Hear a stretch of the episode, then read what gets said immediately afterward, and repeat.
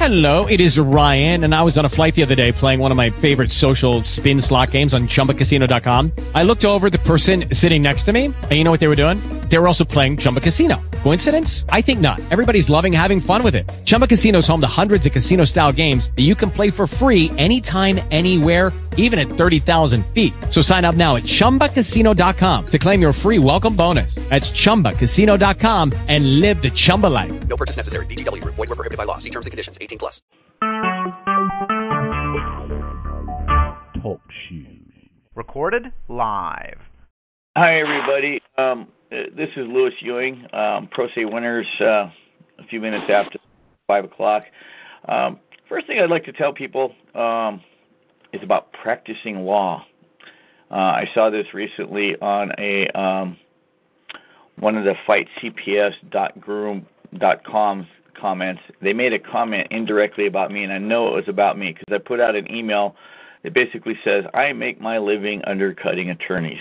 And they were putting a warning out there. This is a a well-known fight CPS group. They were putting a warning up on their website. Know, be careful who you call to. Only hire a member of the bar. Well, it makes me suspect that these people be paid opposition, a government plant, or maybe somebody who just really doesn't understand. There's a lot of people out there, folks, that are ignorant of the law, and the attorneys will brainwash you into, oh no, no, nobody can practice law but an attorney who's a member of the bar. Okay, now, folks, I just posted links to 2.48, 170, 180, and 190. So I'm going to point out the misconceptions that the bar attorneys are putting out about so-called practicing law. Okay, if you click on that link 2.48170 where it talks about only active members may practice bar, go down to the section where it says provided that a member of the bar in good standing other state or jurisdiction shall be entitled to appear in the courts of this state.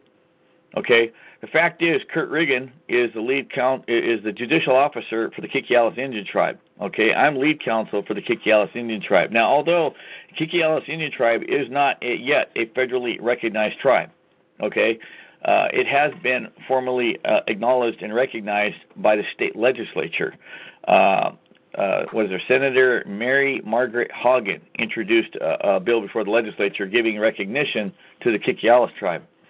Now go to the other uh, uh, uh statute, uh, former 2.48190, qualifications on admissions to practice law, which reads in part, quote, that an attorney of another state may appear as counselor in a court of this state without admission. That's right, folks, without admission. I do not have to be admitted by the Washington State Supreme Court Bar. Okay, so let me read that again. That an attorney of another state may appear as counselor in a court of this state without admission upon satisfying the court that his or her state grants the same right to attorneys of this state. Now, the attorneys who are members of the bar will lie to you. They'll look you right in the face and they will lie to you. The judges will lie to you and the prosecutors will lie to you. We're talking about job security. We're talking about job protection. Okay, this is basically they're trying to create an illegal monopoly of of the court system. And keep in mind, folks, the Washington Association is not part of the state of Washington government. I've got case law that lays out that they very carefully drafted the original Washington State Bar Act to, to so as to avoid this question. Yeah, they're hiding it. They're keeping it secret. But the case law says it's only to be known as, that's right, to be known as the Washington State Bar Association. It's associated with the state, but it is not a part of it. It is not a part of our state government. Otherwise, by law, look up Google the word seat of the government case for Washington State. Okay, by law, if the Washington State Bar Association was part of our state government, it would be required to have its main office at the seat of government in Olympia, Washington. We would have an elected official running it in charge of it that would be held accountable to the public. No, but we have a bunch of uh, morons, okay, criminals, okay, that have infiltrated the bar and have taken it over. People say, no, Lewis, it's only one or two. Uh, it's only one or two attorneys that are dishonest. Bullshit. Okay, I'm not saying every attorney is dishonest, but I'm saying most of them are. There are good attorneys out there, and they're very few and far between. Okay, but they will only push things so far because they're scared of being disbarred. The bar has total control over all their attorneys, but this Fight CPS group, they put something up there that I know that they were referring to me, the fightcps.com. Uh, there's a section about warning who is approaching you to get money. They might be a ripoff artist or a scammer or something. All that person is doing is helping the bar. All that person is doing is helping the government. I'm going to point out on this show as we go along that you were far better off scared scared shitless, not knowing what to do, hiring me to do your legal writing, okay, than you are to go into court with any attorney. Okay? Now I'm going to prove to you that you do not have to be a member of the bar. Okay? 2.48170. Only active members may practice law reads in part, quote, provided that a member of the bar in good standing in any other state or that's a disjunctive word, or jurisdiction shall be entitled to appear in the courts of this state. Okay, folks, if I really wanted to practice law in Washington state courts, I'd be able to jam it down their throats and force them to allow me to do that if I wanted to do that. But you know what, folks? I don't want to represent people. Okay? People say, well, Lewis, you could make a lot more money and join the bar and fight them from within and and you win a lot of cases make a lot of money and you get rich well folks you know getting rich isn't my only motivation you know it's you know, making I I make enough to get by, but I'm far from rich.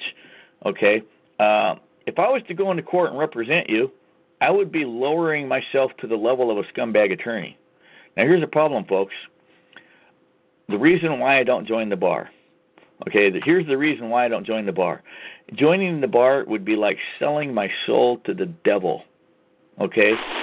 Joining the bar is like joining the mafia. Once you're in, you cannot get out. Okay, and I will read you the statutes that show this to you, and I will explain to you, uh, and you'll be able to see this from reading the links that I've posted, that they can't charge anybody with unauthorized practice of law who is not now and has never been a member of the bar. They can only regulate and control and suspend or disbar or revoke the privilege of practicing law of its own members. They have no authority to regulate me, disbar me, bar me, suspend me, or revoke me because I've never been barred by them. Therefore, they cannot disbar me. Now, here's another reason why, folks. Common sense tells you this everybody has a right to, quote, represent themselves. I don't like that word, but if you want to call it that, call it that. Okay? You have the right to defend yourself. Okay? In that case, and they say you even have the right to be a fool. You know, the person who has a represents himself has a fool for a client. Well, that's half true and it's half a lie, and I'll you know I'll explain that to you folks also. Um, the truth is, anybody who represents themselves not only has a fool for a client, but has a fool for an attorney because the attorneys don't even know this. Folks, did you know that everybody volunteers to go to jail? Okay, when they hire an attorney, go read Argersinger versus Hamlin. I'll post a quote later. You guys are going to laugh at this, but I've discovered the key to where former judge, Supreme Court Judge Bork said 20 something, 30 years ago, everybody volunteers to go to prison. That's right, folks. Everybody volunteers to go to prison. Go read Argersinger versus Hamlin. Uh, without even looking at the quote, I'll tell you basically what it says. It says, uh, uh, like a message to all the judges in the land. Um, let this let this be a message to all the judges in the land. There's only one thing worse than ineffective assistance of counsel, and that's having no counsel at all. We will not allow you to send a man to the county jail or to prison unless he's represented by a lawyer at trial. And I'm thinking to myself, holy shit, that's the key. I don't want to be fucking represented. That's right, folks. If you allow yourself to be represented, you're going to jail when they find you guilty. But guess what? If you're not represented and they take you to trial and find you guilty and you weren't represented at trial, they can't legally send you to jail because you never waived your rights to counsel. Okay, th- folks, this could literally empty all the prisons across the United States if this was to get out. Okay, but they'll they'll find a way to kibosh it or, or, or something. But the truth is, every single person in federal prison right now did not waive their rights to counsel because they were not told they had a right to the assistance of counsel. Oh, no, no, they were represented by an attorney. Folks, representation and assistance of counsel are not synonymous terms, they're mutually exclusive. So, everybody who hired an attorney or hired a lawyer or allowed a public defender to represent them when they lost their case, I don't care if they were guilty of murder, rape, robbery, or murder, they volunteered to go to prison when they allowed themselves to be represented by an attorney who's a member of the bar and they never knowingly waived their right to counsel. That's right. Now, the judge will tell you when he appoints you counsel, appoints you an attorney, that's your attorney, and, and, and he's rep- and he's representing you, and that's your assistant to counsel. No, no, no, no. They did not inform you of that. The case law says in order for you to waive a right, you must be first fully informed of what all your rights are because you can't waive a right that you didn't know that you didn't have. You can't waive a right if you didn't know about the right. Okay? If they didn't inform you of the right, then you weren't fully informed. And guess what? That means you never waived your right. That's right. Every person in prison right now, even those who are guilty of rape, robbery, and murder, are illegally imprisoned based upon the conspiracy of all the judges, the conspiracy of all the U.S. attorneys and federal courts, the conspiracy of all the state superior court judges, the conspiracy of all the county prosecutors in every single county in every state, and the conspiracy of every city attorney to violate your right to the assistance of counsel. Look it up, folks. Look up the term assistance. Look at counsel. Read assistance of counsel. Pull every dictionary definition, and then go pull every dictionary definition of representation. They are not synonymous terms. Assistance of counsel and representation are mutually exclusive. So the attorneys will say, "Oh, Mr. you can only represent somebody in the tribal court." No, 2.48170 says only active members may practice law. Well, part of it says that a member of the bar in good standing in any other state or jurisdiction shall be entitled to appear in the courts of the state. Folks, guess what? That's called reciprocity. Okay? The very second I was authorized to practice law before the Muckleshoot Tribal Court, okay, by former State Superior Court Judge Carolyn Dimmick, who is now a United States District Federal Court Judge. She authorized me to practice law about, geez, like 15, 16 years ago. Okay. Subsequently, I've been authorized to practice law before the Tulalip Tribal Court. Okay, but my certificate there is expired. Okay. Um, in Tulalip, they actually give uh, an issuance date and an expiration date, and you have to, you know, pay the dues every so often to renew your certificate. Well, I let it expire because I don't get up to Snohomish County very often. Uh, I've also been subsequently been authorized to practice law before the Puyallup Tribal Court, the Puyallup Tribal Court, and also uh, most recently, about a year and a half ago, the Quinault out here in Grays Harbor County, where I live now. I am also authorized to practice law before the Quinault Tribal Court. Now, here's something the bar attorneys don't want you folks to know. Um, I'll have to pull it at the library next time I get a chance. But the older versions of, uh, I think it's AmJur or Corpus Juris, the case law talks about practicing law, that once you are authorized to practice law, under the common law, you are forever authorized to practice law until such a time as that you are either disbarred or found guilty of a felony crime, which is actually self executing, not upon the conviction or the finding of the judgment being entered. If you committed a, a violation of any statute that's considered to be a felony under the law, you're supposed to be automatically disbarred. Well, in Washington state, judges don't follow the law. And the best example of that is Bobbe Bridge. Okay, felony hit and run driver was never charged with felony hit and run. But I saw the TV broadcast, okay, of the people testifying that they circled around her car when when she hit somebody drunk driving. She tried to escape by ramming her cars back and forth and ramming these people's cars. That's called felony hit and run. or attempted felony hit and run. Okay? Uh, crazy drunk driver Bobbe Bridge. But there it is, folks. 2.48, 170 I'm repeating this for the stupid bar members, okay, because they just don't understand this. That a member of the bar in good standing in any other state or jurisdiction, well, guess what, folks? A tribal court, an Indian reservation, is another jurisdiction, and it's another state. Yes, right. That's right, folks. 18 USC, section 1154. Let me post these statutes on the board. You guys can go Google these after the show and look these statutes up. These statutes, 18 USC 1154 18 USC 1161 and 25 USC 3631 define an Indian reservation, okay, as being Indian country. Well, somebody's going to say, well, does it make it a state? Yes, it does. Go look at the dictionary definitions of country, folks, and look at the dictionary definitions of state. Guess what? They're synonymous terms. Country uses the word state to define it, and state also uses the word country to define it. Okay? They are synonymous. So under 2.4870, Kurt Riggin and Louis Ewing automatically qualify to practice law in all the courts of the state under 2.48170 provided that a member of the bar in good standing in any other state or jurisdiction shall be entitled to appear in the courts of the state. Okay, so Kurt Riggin and I don't have to take the bar. We don't have to be admitted by the Washington State Supreme Court. Okay, their statutes.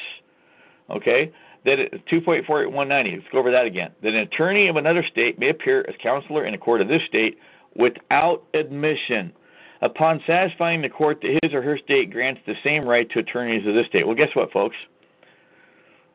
It was about 14, 15 years ago. In the King County Superior Court cause number, I'll post it on the board. Okay, 012001725. I'll post it on the board. You guys can look this up. Okay. Can I get you a squaw? I'd like to get myself a squaw first. there it is, folks. King County Superior Court cause number. They were preparing to arrest me uh, about 13, 14, 15 years ago when I went into the King County Regional Justice Center in Kent, Washington, with a client who hired me to represent him. You, you fucking Washington State bar members are so goddamn fucking stupid. You, you wouldn't know the law if I hit you over the head with a fucking law book. Okay, and it was really funny, folks. Uh, there's a girl, there's a girl that I knew uh, um, in high school and college days. Uh, when I was a University of Washington student, there was a court clerk, and I was coming into the building, and, to the court clerks before I got to the court, she wiggled her finger at me, come over, and, she, and I go, what, "What's up?" She goes, "I don't think you should go into court today." And and, and I said, "Why not?" She goes, "Well, because they're going to arrest you." I said, "For what?" And she said, "For unauthorized practice of law." They brought in Dale Ramerman. I said, "That name's familiar. Who's he?" Well, folks, Dale Ramerman is the most senior judge in the King County court system. He's been the presiding judge uh, of the King County Superior Courts for probably almost 20 years. Uh, he's been there for a long time. Okay, so they brought him from downtown Seattle. Okay, normally Terry Lukens is the boss judge there in Kent, Washington at the King County Regional Justice Center. But they brought in Dale Ramerman especially for me. And I went to the court, I noticed there's like four cops laying in the, you know, sitting in the back of the courtroom. Okay, and uh, hmm, okay, this is interesting. So I come to the front of the courtroom when they call my client's name, Timothy Lay Tweet, Tweety Bird, drunk driver, uh, who I forced them to bring to the court by a writ of habeas corpus um, that was uh, granted by the honest black lady judge. I don't remember her name. She probably got in a lot of trouble granting that because uh, uh, they actually got the application for the writ of habeas corpus hearing granted. They summoned forth the body.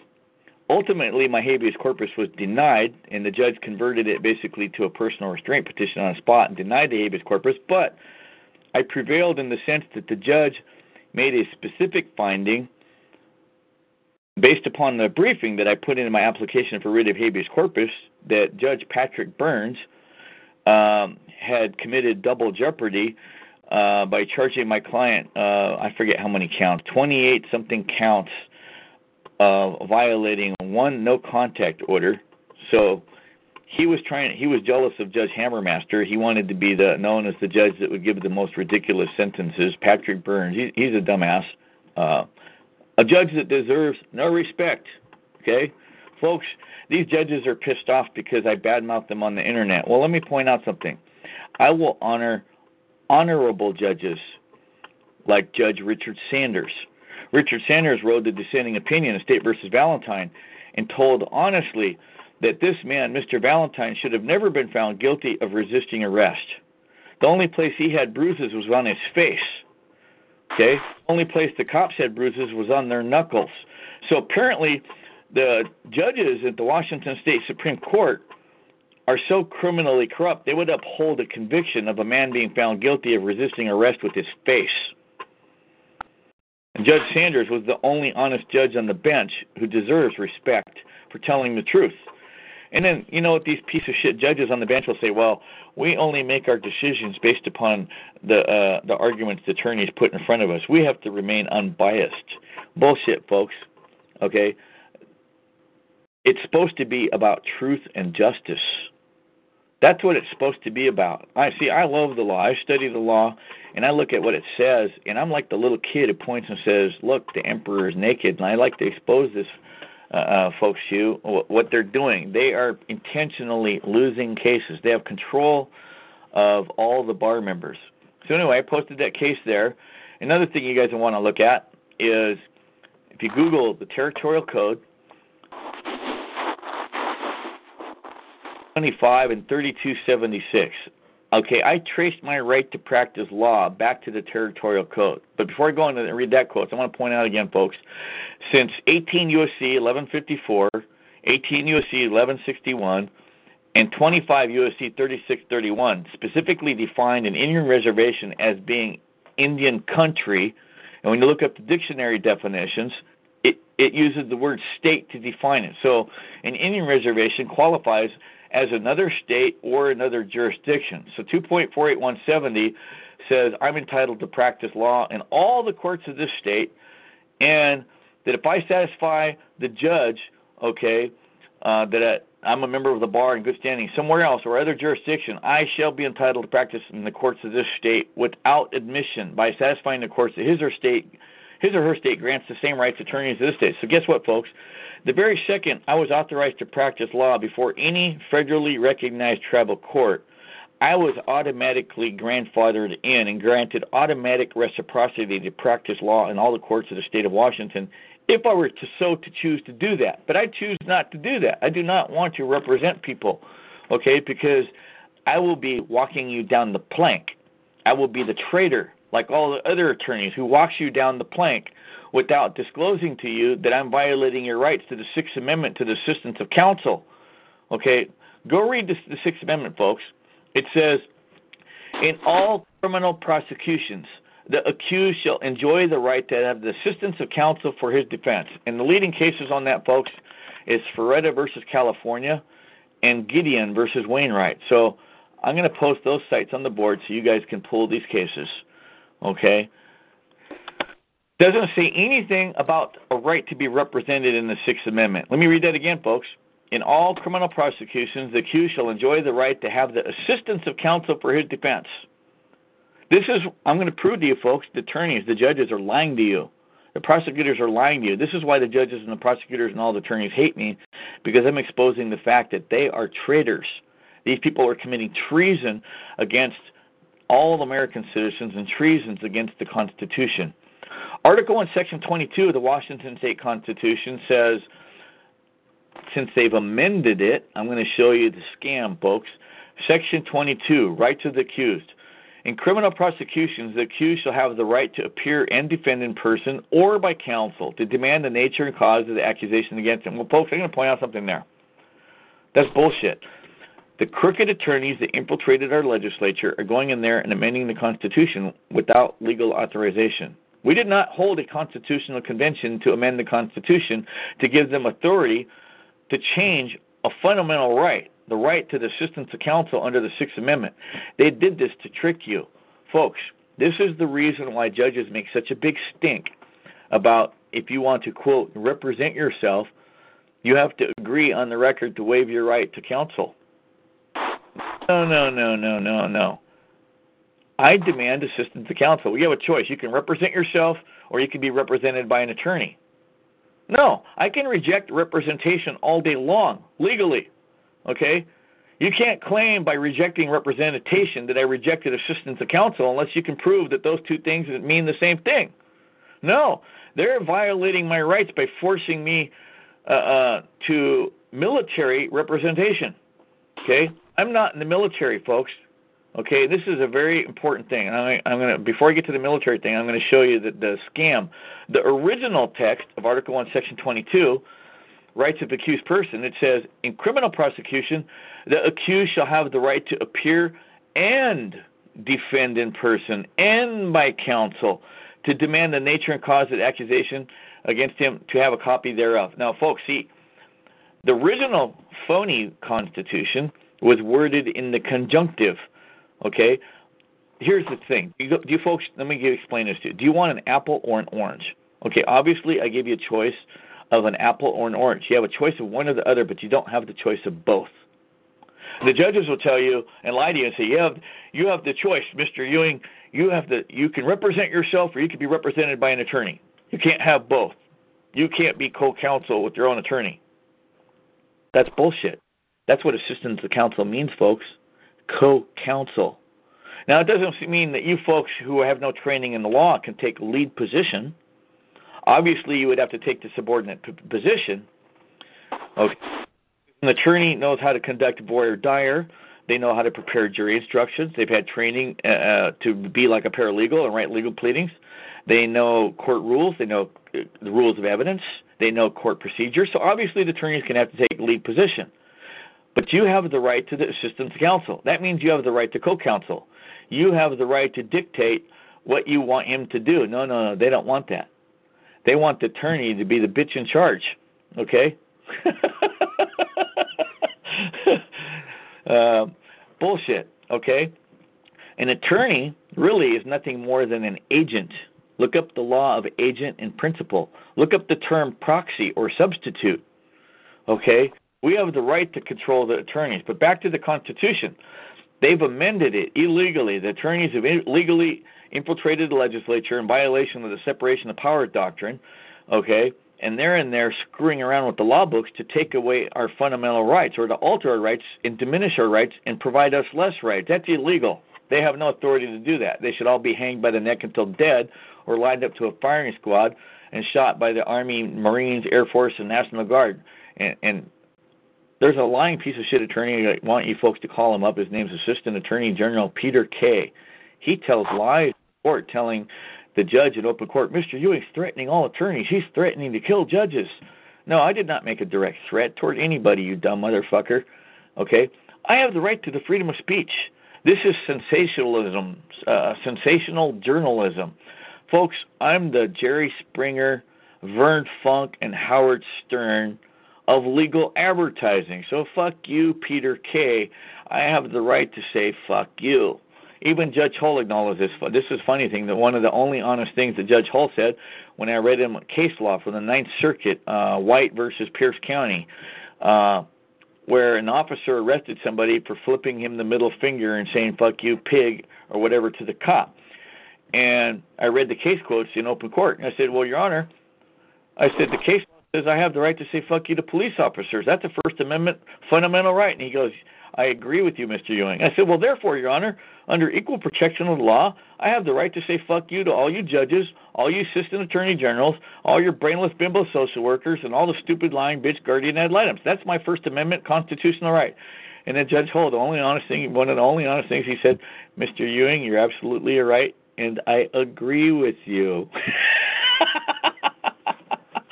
Isn't that funny, folks? Okay. Uh, but, folks, they changed it to disjunctive, conjunctive. Do you want an apple and an orange? See, now I'm giving you a choice of both. The original text, again, in criminal prosecution, the accused shall have the right to appear and defend in person and by counsel to demand the nature and the cause of the accusation to have a copy thereof. Okay? This is consistent with the original, the real Constitution, folks. Okay, um, Article V, Declaration of Rights, Section 13 of the only valid 1889 Constitution that was approved, reviewed, and ordered to be published by Congress on January 28, 1889, states, quote, Section 13, in criminal prosecutions, the accused shall have the right to appear and defend in person and by counsel.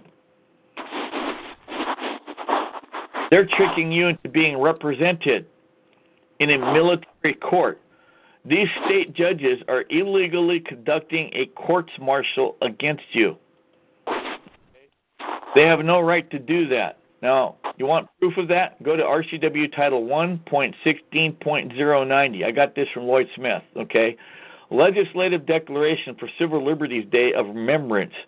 The legislature recognizes that on February 19, 1942, the President of the United States issued Executive Order 9066, which authorized military rule over civilian law and lives. That's right, folks. We are under martial law, and the RCW says it right now at 1.16090. Okay, I object to the right to be represented, folks, because that exists only in a military courtroom. You want proof? Go look at RCW 38.38.376. Subsection 1. Okay, here's what says the title heading 38, 38, 376, Article 38, Duties of Trial Counsel and Defense Counsel. Subsection 1. The trial counsel of a general or special courts martial shall prosecute in the name of the state and shall, under the direction of the court, prepare the record of the proceedings. 2. The accused has the right to be represented in his or her defense before a general or special courts martial or in an investigation under RCW 3838 as provided in this subsection. There you go, proof. There you go, folks. Proof that all the judges in this state and every single state in the United States is committing treason against the people. They're illegally conducting a, a general or special courts martial upon civilians during times of peace. Oh, no, no. We have the war on drugs. We have the war on crime. When are we going to have the war against child prostitution in the Pentagon and in the White House? Seriously. When are we going to have the war on prostitution of children against CPS and and and line up all the CPS workers to a firing squad and have them shot? Army, Navy, Marines, and Air Force. When is that going to happen, folks? Now, you want more proof? Where does this come from? The right to be represented? It's in a statute. It's not a right. It's statutory privilege. Okay, RCW uh, 10 U.S. No, not RCW 10 of the United States Code. Google, folks. Google United States Code. Title 10, United States Code, Section 838, Sections A, B, 1. Um, I'll post this on the board so you guys can get it. This proves that we are we're getting scammed. We are being illegally court-martialed. Okay, and it is a war on Christians. Um, RCW 3838 376 subsections 1 and 2. Yeah, you guys are going to want to look that up too. So um, I'll post this on the board so you guys can go look up the statutes. Okay? There's no such thing as a right to be represented. It's a statutory privilege under the martial law statutes. Uh, Title 10, Subtitle A, Part 2, Chapter 47, Subchapter VIII, Section 838. Okay, Section 838, Article 38, Duties of Trial Counsel, Defense Counsel. The trial counsel of a general or special courts martial shall prosecute in the name of the United States and shall, under the direction of the court, prepare the record of the proceedings. B1. The accused has the right to be represented in his defense before a general or special courts martial or in an investigation under Section 832 of this title, Article 32, as provided in this subsection. Okay, folks, I am not in the regulated militia, and I'm not in the unregulated militia. Go look it up, folks. RCW 38. There's proof right now. Every single court, every single administrative agency, every single department, it says it right in RCW 38, is under the direct control and supervision of the military. Okay, we are getting fucked, folks, by traitors wearing black Jesuit robes of treason. Okay, this is why the judges don't like me because I'm the little kid who points and shows you that the emperor is naked, and I show you the proof the truth that all of these people are ripping us off. We're getting ripped off everywhere we go, okay? You have any kind of a problem, whose court do you go to? Okay, who can you get to represent you? All members of the bar. Okay. All members of the bar, every single one of them. Okay, so let's go back to um, the thing on Oh, let me get to the site on Argersinger versus Hamlin. I just found it. Okay, I'm going to read you the quote uh, from Argersinger versus Hamlin before I post the quote on the board. We hold that no person may be deprived of his liberty who has been denied the assistance of counsel as guaranteed by the Sixth Amendment. This holding is applicable to all criminal prosecutions, including prosecutions for violation of municipal ordinances. The denial of assistance of counsel will preclude the imposition of a jail sentence. Under the rule we announced today, every judge will know when the trial of a misdemeanor starts that no imprisonment may be imposed, even though local law permits it, unless the accused is represented by counsel. He will have a measure of the seriousness and gravity of the offense and therefore know when to name a lawyer to represent the accused before the trial starts. Well, guess what, folks? There's the key to not going to jail. I've actually kept two clients in the North Carolinas, okay, from going to prison, even though they were found guilty of income tax evasion and guilty of willful failure to file. And because they were found guilty, uh, uh, because they were business partners, they were also found guilty of a Klein conspiracy in violation of 18 USC 371. Okay, uh, I kept those two guys from going to prison. One of them subsequently ended up going to prison, no fault of my own. He didn't want to listen. He got scared. He was pissed off. I wouldn't go represent him in court. He didn't want to pay me more money. So guess what he did? He hired an attorney. I'll laugh at this. This is fucking funny, but it's proving what I'm saying is true. To make it look good, they let him stay out of jail pending an appeal. This, this is the trick. They let him stay out of jail pending appeal to make it look good, to to cover up that it wasn't my my they immediately mouthed my paperwork saying my paperwork was useless, frivolous, blah blah blah. Okay. Then time for him to, the attorney to file an appeal brief ran out. It was time to go back in for sentencing. He's still six jail sentence right now. Went back to jail. Because when you hire an attorney, the court struck all of my paperwork that kicked their ass. And when you're represented by an attorney under CR 11, folks, look this up CR 11, Civil Rule, CR 11.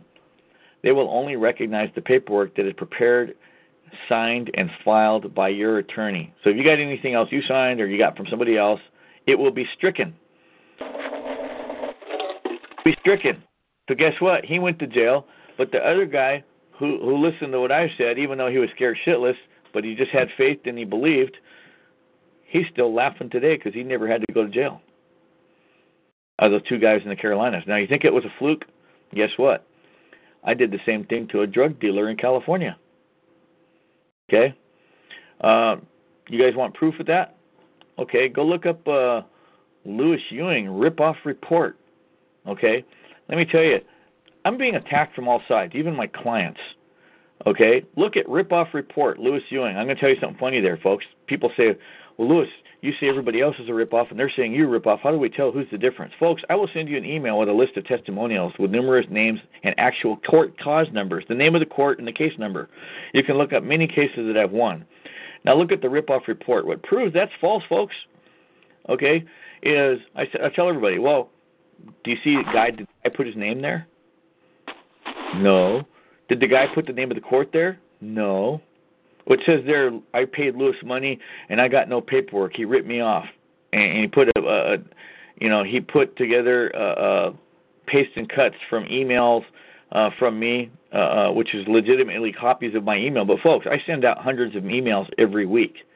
Anybody can paste and cut my emails to make it look like a letter was constructed from me to pad their lie to make their lie look more legit. But the most important thing, folks, that you see on that Lewis Ewing ripoff report is you don't see the name of any real person. You don't see the name of a court cause number. Okay? Proves it's a lie. Anybody who sends me an email, okay, to rcwcodebuster at AOL.com, rcwcodebuster at yahoo.com, or rcwcodebuster at gmail.com, I will send you an email with that person's name, that person's home phone number so that you can call him up and tell him what a lying piece of shit he is. And I'll send you his email address so you can send him an email and tell him what a lying piece of shit he is. Okay, here's the truth about that ripoff report thing. Guy calls me up. He's a drug dealer. And he asked me how much to do his case. And I said about twenty, twenty-five thousand. And he goes, How do you know how much to charge? I said, Dude, I make my living undercutting attorneys. I said, I know what attorneys charge everywhere for everything. Why? What did California attorneys tell you? Well they wanted thirty thirty five grand and one attorney wanted forty grand i said see i said but dude okay that's only for the retainer i'm telling you twenty twenty five plus expenses to do your whole case i'm doing the case for about half price you're not telling me the truth you're bullshitting me okay He goes, How'd you know that? I said, Dude, I already told you I make my living under cutting attorneys. You can't quote a price to me over the phone and bullshit me and try to Jew me down on my price and lower my price over the phone. I won't do it. Okay? And I'll tell you the truth, folks. Anywhere, time, I don't care what state you're fucking from. Okay? Um, if I don't know the price of, of a case, if I can't figure a ballpark range, I will call three attorneys in your state and pose as a client, a potential client or a customer, and I'll give them a description of your case as though it to me, and I'll get them to give me a price quote over the phone. And once I know what the attorney's charge in your state, I'll just undercut him by about twenty, thirty percent. But folks, you know what? It's not fair to compare just the money. Okay? Uh, because judges hate pro se litigants like me and Kurt Riggin and Lloyd Smith and Matt from Michigan and other people. We have to do four or five to ten times the amount of paperwork to get the same stroke. So it's not fair to compare just the money. The truth is, we actually are underpaid and overworked. Okay, we got a co- corrupt court system. Okay, and, and people complain to me, uh, you know, that I charge too much, and I say, "Fuck you." The attorneys charge too much. Go complain about them. Well, I don't want. Go hire an attorney. I go, I don't want to hire an attorney. They're not going to do anything for the money. I said, so you want to come to me? You want to snap your fingers, demand a result, d- demand I guarantee, demand I promise you, but you want me to do the case for less. And I say, fuck you. It's not going to happen. Folks, I'm going to tell you, you know what? It's against the law for anybody to guarantee results in any court. Okay? That's against the law, period. Attorneys aren't going to guarantee. So why in the hell should I guarantee? I'm not going to. Unless you're offering to pay me more money than you would pay an attorney, then we got something to talk about. But until then, I tell people, shut the fuck up. I don't want to hear that bullshit. You're talking out of your ass. I tell everybody the truth, folks. I will send you my consulting fee notice that tells you everything that you get, and more importantly, everything you don't get when you pay me a consulting fee. And I ask people this all the time. Do you know what an attorney's retainer is? you guys are gonna fuck. You guys are gonna laugh. You will not believe this. This is why the attorneys are hating me because I'm exposing that the attorneys are the ones perpetrating a fraud upon all of you. The attorneys are the ones ripping you all off, okay? And they don't like the fact that I'm ripping uh, that I'm that I'm showing you what a rip-off artist all attorneys are. Uh, I'll give you a, a, real good example. Um, let's see, attorney's retainer. Okay, here's a case, and I'll post this on the board. You guys can look this up: Baranowski versus State Bar Association. Okay? This this case was approved by the Washington State Bar News Committee reports formal opinion number 173. I will post this on the board. You guys can look this case up. Okay, Baranowski versus State Bar, 154 Cal Reporter, page 752, 593 Pacific Second, 613, 1979. It says a retainer is a sum of money paid by a client to secure an attorney's availability to work for a client. The fee paid is considered earned at the time of payment because the attorney is entitled to the money regardless of whether he actually performs any services for the client, and the funds shall not be placed into the attorney's trust account. Are you fucking kidding me? A retainer only pays for the billability of the attorney. You know what that means, folks? he'll return your phone call. So I tell people all the time, hey, if you're fucking that stupid and you want to just give your money away, send it to me. And don't worry about me not returning your phone call because I'll be calling you back once a week because you're a sucker. Anybody who pays an attorney a retainer is a sucker because you just threw away that money for nothing. Now, folks, I charge a consulting fee to review people's cases. Now, what's the difference between my consulting fee and an attorney's retainer? Okay, well, let me let's backtrack a little bit about the retainer. I had a person tell me this over the phone. Oh, the attorney was very nice to me, Mr. Ewing. He gave me two hours of his time for free, and you want to charge me to a consulting fee? This guy complained to me about a year ago. I won't say his name. I was, it makes me want to laugh. Okay, okay. a Guy told me he went to the attorney's office. He had a real nice office in downtown Seattle. Brand new bookshelves. He had a secretary, receptionist, fully stocked library that was available there for everybody to see. Nice couches for people to sit on he had junior attorneys on staff and, and paralegals working for him. And I must be some kind of a con artist sitting at home with my Corona beer and my marijuana bong sitting behind my pipe, conning all of you people out of your money. I'm going to tell you something, folks. The truth is, I can do more for you behind my computer, drinking a Corona, smoking my bong, high off my mind, stoned out of my mind. On my worst sick day of my life, I can do more for you behind my computer than an attorney can do for you in most courtrooms. But the problem we have, folks, is the corrupt judges. Okay? And people say, Would you guarantee? I can't guarantee. It's against the law. Let me t- point out a fact, folks. I don't care if you hire the most expensive attorney in town. The judge has the authority and the power to say this to your attorney. Sorry, uh, Mr. Attorney, your attorney, your your motion's denied. You don't like it, you can take it up on appeal. And I'm sure an older, more wiser judge, you know, if I'm wrong, he'll overturn my decision. Bullshit, folks. Less than five percent of all appeals win. The attorneys know this. They're milking the cow. They're milking the cow on purpose to get more money out of you. It's all a fucking scam. Okay? The whole court system is a dog and pony show. Okay? And they don't like me exposing this. Okay? So what do you get for paying my consulting fee? Okay? I give you that same hour, couple hours of time that the attorney gives you, but here's a di- huge difference, folks. My consulting fee is significantly less than an attorney's retainer. And for that money, okay, I'll pull down the latest statute, whatever you're charged with. Okay, I'll read that statute. Okay, and then I get in my car and I'll spend some of that money on gas, and I'm going to drive two and a half hours, three hours to the law library in Olympia, Washington. Or if I feel like it, I'll drive another hour and a half north to the University of Washington Library, and I like it up there. It's a much bigger library. Um, a lot of good-looking chicks walking around the law library. I like to tell people that just to be funny. Um, but I will copy the entire statute annotated for whatever statutes they're using against you. Okay. Then I sit down and I speed read to the case quotations. Okay. Um, and if I find cases that are similar, on point, or relevant to your case, I'll pull that book off the shelf and I'll copy those entire cases. Okay. You can ask the law librarians in Olympia, Washington, University of Washington Library. Okay. They called me the brief guy in Olympia for about eight years running now, my nickname in Olympia, Washington is the Brief Guy. Why is that?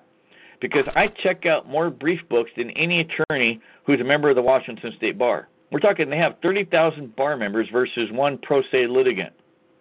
I check out more books from the law library in Olympia than any attorney in the state for eight years running. Okay? I'm a heavy duty researcher. Okay? And they don't like it that I'm not a member of the bar. See, I'm a loose cannon. They have no control over me. I'm going to expose the truth in the law and show you folks how they're ripping you off, and they don't like it, okay? Because I'm exposing the fact that they're committing crimes against you. Did you know, folks, that every time a cop writes you a ticket for not having insurance when you have not been in a car accident, is is committing a Class C felony called trafficking in false insurance claims? Okay. Did you know that when a judge inputs into the computer that you're driving while suspended because you didn't pay a traffic ticket, not only is that judge committing second degree perjury, he's committing first degree forgery, plus he's soliciting soliciting another person, a police officer, to commit the felony crime of kidnapping in the form of a false arrest and false imprisonment based upon a violation of the Constitution that says basically all traffic tickets are a bill of attainder, in violation of the ex post facto clauses of the state and the United States Constitution. All traffic tickets are a bill of attainder. Now let's let's give you an example here. Uh, driving without a license under Washington State 40, RCW 4620015. Maximum penalty is two hundred and fifty dollars. Okay, a no insurance ticket um, is supposed to be 250 bucks also, but the cops are actually been trained to commit extortion, and they're trained to commit second degree perjury and put a false amount down of 550 bucks, twice the legal limit prescribed by the Washington State Supreme Court rule. Okay? So, when you go read the insurance statute, here's what proves what I'm saying is is true. When you go read the no insurance statute, it cites the uh, the text of three other statutes, and when you go read the text of those three other statutes, it clearly shows that you are required to be in an accident Okay. Um, let me read you the statute RCW uh, 4629060. Applications of sections requiring deposit of security, suspensions for failure to deposit security. The provisions of this chapter requiring deposit of security and suspensions for failure to deposit security, subject to certain exemptions, shall apply to the driver and owner of any vehicle of a type subject to registration under motor vehicle laws of the state, which is in any manner involved in an accident within this state, which accident resulted in bodily injury or death of any person or damage to the property of any one person to an apparent extent equal to or greater than the minimum amount established by rule adopted by the director. The director shall adopt rules establishing the property damage threshold at which the provisions of this chapter apply with respect to the deposit of security and suspensions for failure to deposit security. Beginning October 1, 1987, the property damage threshold shall be $500. The threshold shall be revised when necessary, but not more frequently than every two years. The revision shall only be for the purpose of recognizing economic changes as reflected by an inflationary index recommended by the Office of Financial Management. The revision shall be guided by the change in the index for the time period since the last revision and by the threshold established by the Chief of the Washington State Patrol for the filing of accident reports as provided in 4652030. Okay, folks, go to your local department licensing here in Washington and look for the State Vehicle Accident Collision Report form. You're not even required to report an accident unless you cause at least $700 worth of damage to another vehicle. When a cop asks you, pulls you over and asks you for license, registration, proof of insurance, if you don't have insurance, they're writing you a ticket for 550 bucks. They're committing a Class C felony in violation of RCW 9A82010 subsection 4DD. That section, folks, you're going to laugh at this when you look this up. They've trained the cops to commit a Class C felony. Okay, this section that I'm about to post on the board is a part of the Washington State Criminal Profiteering Act, which is the state version of the federal RICO laws. And that section is called Trafficking and False Insurance Claims. Okay, let me read you some case law to support what I'm saying is true. Royce versus Bolt. Okay, this is a 1971 case, and I've Shepardized these cases, folks. They have never been overturned. Every single case in my insurance flyer, you can go to my website, lewisewing.com.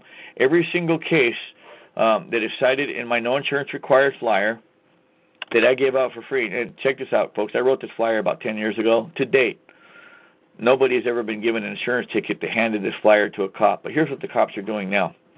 When you try to hand them my flyer, they refuse to accept my flyers because they want the cop to pretend to be ignorant of the law. So what we're going to have to do now, folks, I'm going to put together a package. I'm going to sell it on the internet very cheap. A package where you will be able to either serve it yourself or pay a process server to serve the police chiefs of whatever cities you live in, the county sheriffs of whatever county you live in, serve the Department of Licensing, serve the chief of the state patrol, your no notice, your stop arrest notice. I've got a stop arrest notice showing they cannot arrest and take you into custody for driving while suspended. Let me read you Royce versus Bolt. Okay? It is undisputed that at the time of this accident, Mr. Bolt was not subject to the requirements of our financial responsibility statute, 46 RCW 4629, and that his insurance coverage was a matter of voluntary contract. That's right, folks. Insurance is voluntary. It's not required. It may be major public policy, and there's case law that, that recent case law says that it's major public policy. It is still not law, and they cannot make it law. They cannot force you to contract with a private corporation. The statute speaks in terms of proof of financial responsibility for the future and defines that phrase in terms of accidents occurring subsequent to the effective date of said proof. RCW 4629260. The statute does not impose its requirements as to proof of financial responsibility until the occurrence of certain accidents, convictions, or bail forfeitures. That's Royce versus Bolt. Let me give you the next case, folks. Uh, Mutual of Enumclaw versus Wiscombe, 1980 case. Very similar statements. Uh, let me get the site posted up on the board so you guys can look this up. Um, this is just so funny to show you folks how they're ripping off everybody in a traffic stop. They've trained the cops to commit false arrest, second degree perjury, and, and filing fraudulent instruments into a public record. That's also a Class C felony. In 1963, after Barkwell, the Washington legislature enacted a financial responsibility law, RCW 4629. Under the provisions of this statute, the driver after an injury accident must deposit security unless he or she has an automobile liability policy, RCW 4629060 and 080. In addition, the driver involved in such an accident must furnish proof of financial responsibility for the future, citing RCW 4629260 and 4629 420. The next case, uh, uh, Miller versus Aetna Life and Casualty Insurance Company, June 1st, 1993. Um, the case site says the Act does not require mandatory insurance coverage. The Financial Responsibility Act does not require an individual to prove that he is financially able to compensate those he may injure through the use of his vehicles until he is involved in an automobile accident resulting in bodily injury or death of any person or property damage of $300 or more. 4629060. Well, obviously, folks, it's 700 today. It's no longer 300. But the point being is, they cannot give you a no insurance ticket for not having proof of financial responsibility for the future until the occurrence of an accident. Okay? The next case Johnson versus Department of Licensing. 46 Washington Appellate 701 or 731 Pacific 2nd 1097 December 22nd 1986. I'll post these sites on the board so you guys can look this up. But this this is a joke that all these years the cops have been getting away basically sticking people up by gunpoint. They hire an 80 IQ or less cop.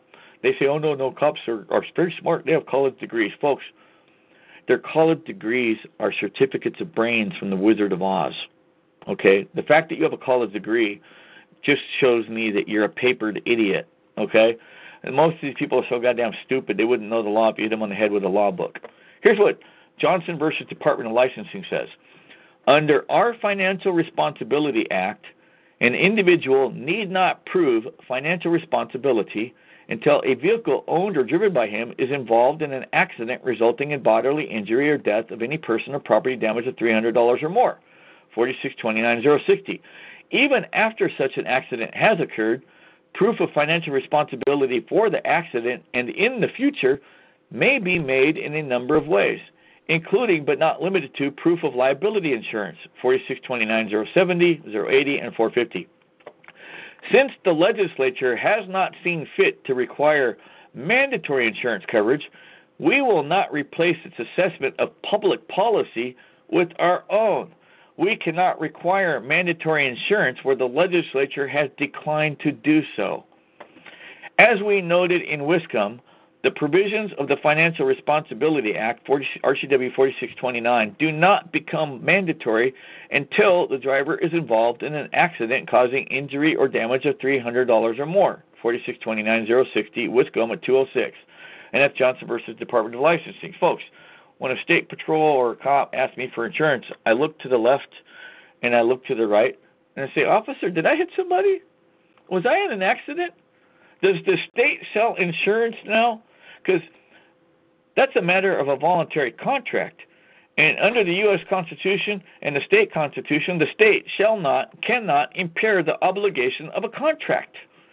Okay, and I get a couple cases that, that make my point very clear on this issue, folks. LaPointe versus Richards, 1965. Um, let me put this on the board so you guys can get this. Every single no insurance ticket is a scam unless you've been involved in an accident. Okay? LaPointe versus Richards says the existence of an insurance policy is a matter of contract law. Since insurance involves a contractual relationship between the insurer and the insured, Mr. State Patrol, unless you're employed by State Farm Insurance, mind your own fucking business. None of your goddamn business whether or not I have insurance. Fuck off. Okay? These people do not deserve respect, folks, because they're dumb. They're stupid. And they're trained to be stupid on purpose. It's called negligent supervision by the chief of the state patrol, negligent supervision by all the county sheriffs, and negligent supervision by the police chiefs. They are intentionally mistraining their police officers to abuse judicial processes. Okay, stick people up by gunpoint. You give an 80 IQ or less android cop a fucking badge and a gun, and you say, go out there and stick them up, make us some money. That's what it's coming down to, folks. And they're building more jails. What they're doing is they're creating a debtor's prison illegally. Traditionally, here's the next case Mutual of Enumclaw versus Wiscombe. Okay? Folks, you're, no attorney. Okay? This is why you should hire me to write your legal pleadings. Okay? Because no attorney is going to tell you the truth. Okay? They're all scared of being disbarred. No attorney is going to tell you the truth because they are scared of being disbarred. How many times have I got to say that? Okay? This is a fact. Okay? Traditionally, insurance contracts have been considered to be private contracts between the parties. There you go, folks. Mutual of Enumclaw versus Wiscomb that says traditionally insurance contracts have been considered to be private contracts between the parties. So, officer, it's an A and B conversation. I think you can see your way out of this. And folks, look it up. RCW 9A82010, subsection 4DDD. It's entitled Trafficking in False Insurance Claims. So they've trained the cop to ask you for insurance, to be on insurance. They've trained the cop to commit basically felony extortion, second degree perjury, and forgery. He put down on a ticket they want 550 bucks for that no insurance ticket. That's twice the legal limit approved by the Washington State Supreme Court, which says the maximum penalty for not having insurance is 250. But again, folks, that only applies if you've been in an accident. Oh, and did you know, folks, that all the no insurance tickets and seatbelts, the majority of those funds go straight into the judge's retirement funds? okay. Okay. Did you know that the judges are being paid to rip off the public? Their reward for ripping off the public is allowing them to move from job to job every five years. Did you know that a Seattle municipal court judge, after working five years, can become fully vested and get a fully vested pension retirement fund? He can get a job then in the King County District Court, work for another five years, and become fully vested. And when he retires, he's going to get two pensions. But guess what? These greedy fuckers aren't satisfied with two pensions. They'll get a job as a Superior Court judge. So now they'll get a third pension. They'll work another five years. They'll become a Superior Court judge in another county. Vested pension. Then they'll become a court clerk at the state Supreme Court in Olympia. Did you know that, folks? That all the court clerks in Olympia, Washington, used to be municipal and district court judges. so when these people retire, they're going to have four, five, or six fully vested retirement pensions. They're going to be getting like twenty, twenty-five, thirty, forty thousand dollars a month when they retire. Where's all the fucking money coming from? It's coming from us. It's coming from the taxpayers. It's time that we we bring down. We need to take down the State Bar Association, folks. And, and I've got the best suggestion for that. We need to bring a bill before the legislature entitled "An Act to Regulate the Practice of Law." Okay, and this act will require anybody who passes the state bar exam is now eligible to go purchase an attorney's license, a lawyer's license from the Department of Licensing, the same as an electrician, a plumber, a painter, a roofer, a general contractor, the same as buying a fishing or a hunting license. We're going to elect a state official to be in charge of the new and the real Washington State Bar Association that will be held accountable to the public. Right now, we have a bunch of criminals pretending to be part of the state government or who are basically in criminal conspiracy to maintain an illegal monopoly over the court system. They've created a scenario where they have complete control over all the bar members. The same as the American Medical Association has control over all doctors. My ex girlfriend, uh, Catherine West, was diagnosed with stage four cancer. I'm going to guess what, folks? I healed her of cancer. Okay? And it's against the law for me to say that I can heal people of cancer, but I say fuck you to the American Bar American Medical Association. I say fuck you to the Food and Drug Administration. Anybody who sends me an email, I will send you a list of 300 plus cancer cures. Okay? Did you know that you can cure cancer with baking soda and maple syrup and Essiac tea? Yeah. My ex-girlfriend Catherine West had stage four, going on stage five cancer at the Good Samaritan Hospital. She was pregnant six months uh, um, with one of my babies, and um, they were telling her that she had to get an abortion, emergency surgery to have an abortion. They were going to remove her ovaries and her uterus, and they said that she would have to undergo full blown chemotherapy immediately, or she would be dead in six months to no more than a year. And did you know that? It's a fact, folks. 70% of all women who contract cervical cancer die within six months to a year. Okay? And I told the doctor, you're out of, out of your fucking mind. They pulled my uh, girlfriend aside, talked to her in a separate room, told her, don't listen to your boyfriend. He's crazy. Okay, that's what all Jews, that's what all Jews, Jewish doctors, Jewish attorneys, they say about anybody who's smarter than them. They will try to discredit you. Google Ezra Pound. Ezra Pound was talking about Jews prior to World War II and whatnot, they, and and during World War II. Ezra Pound got locked up in a mental insane asylum. Okay, because he was smarter than them.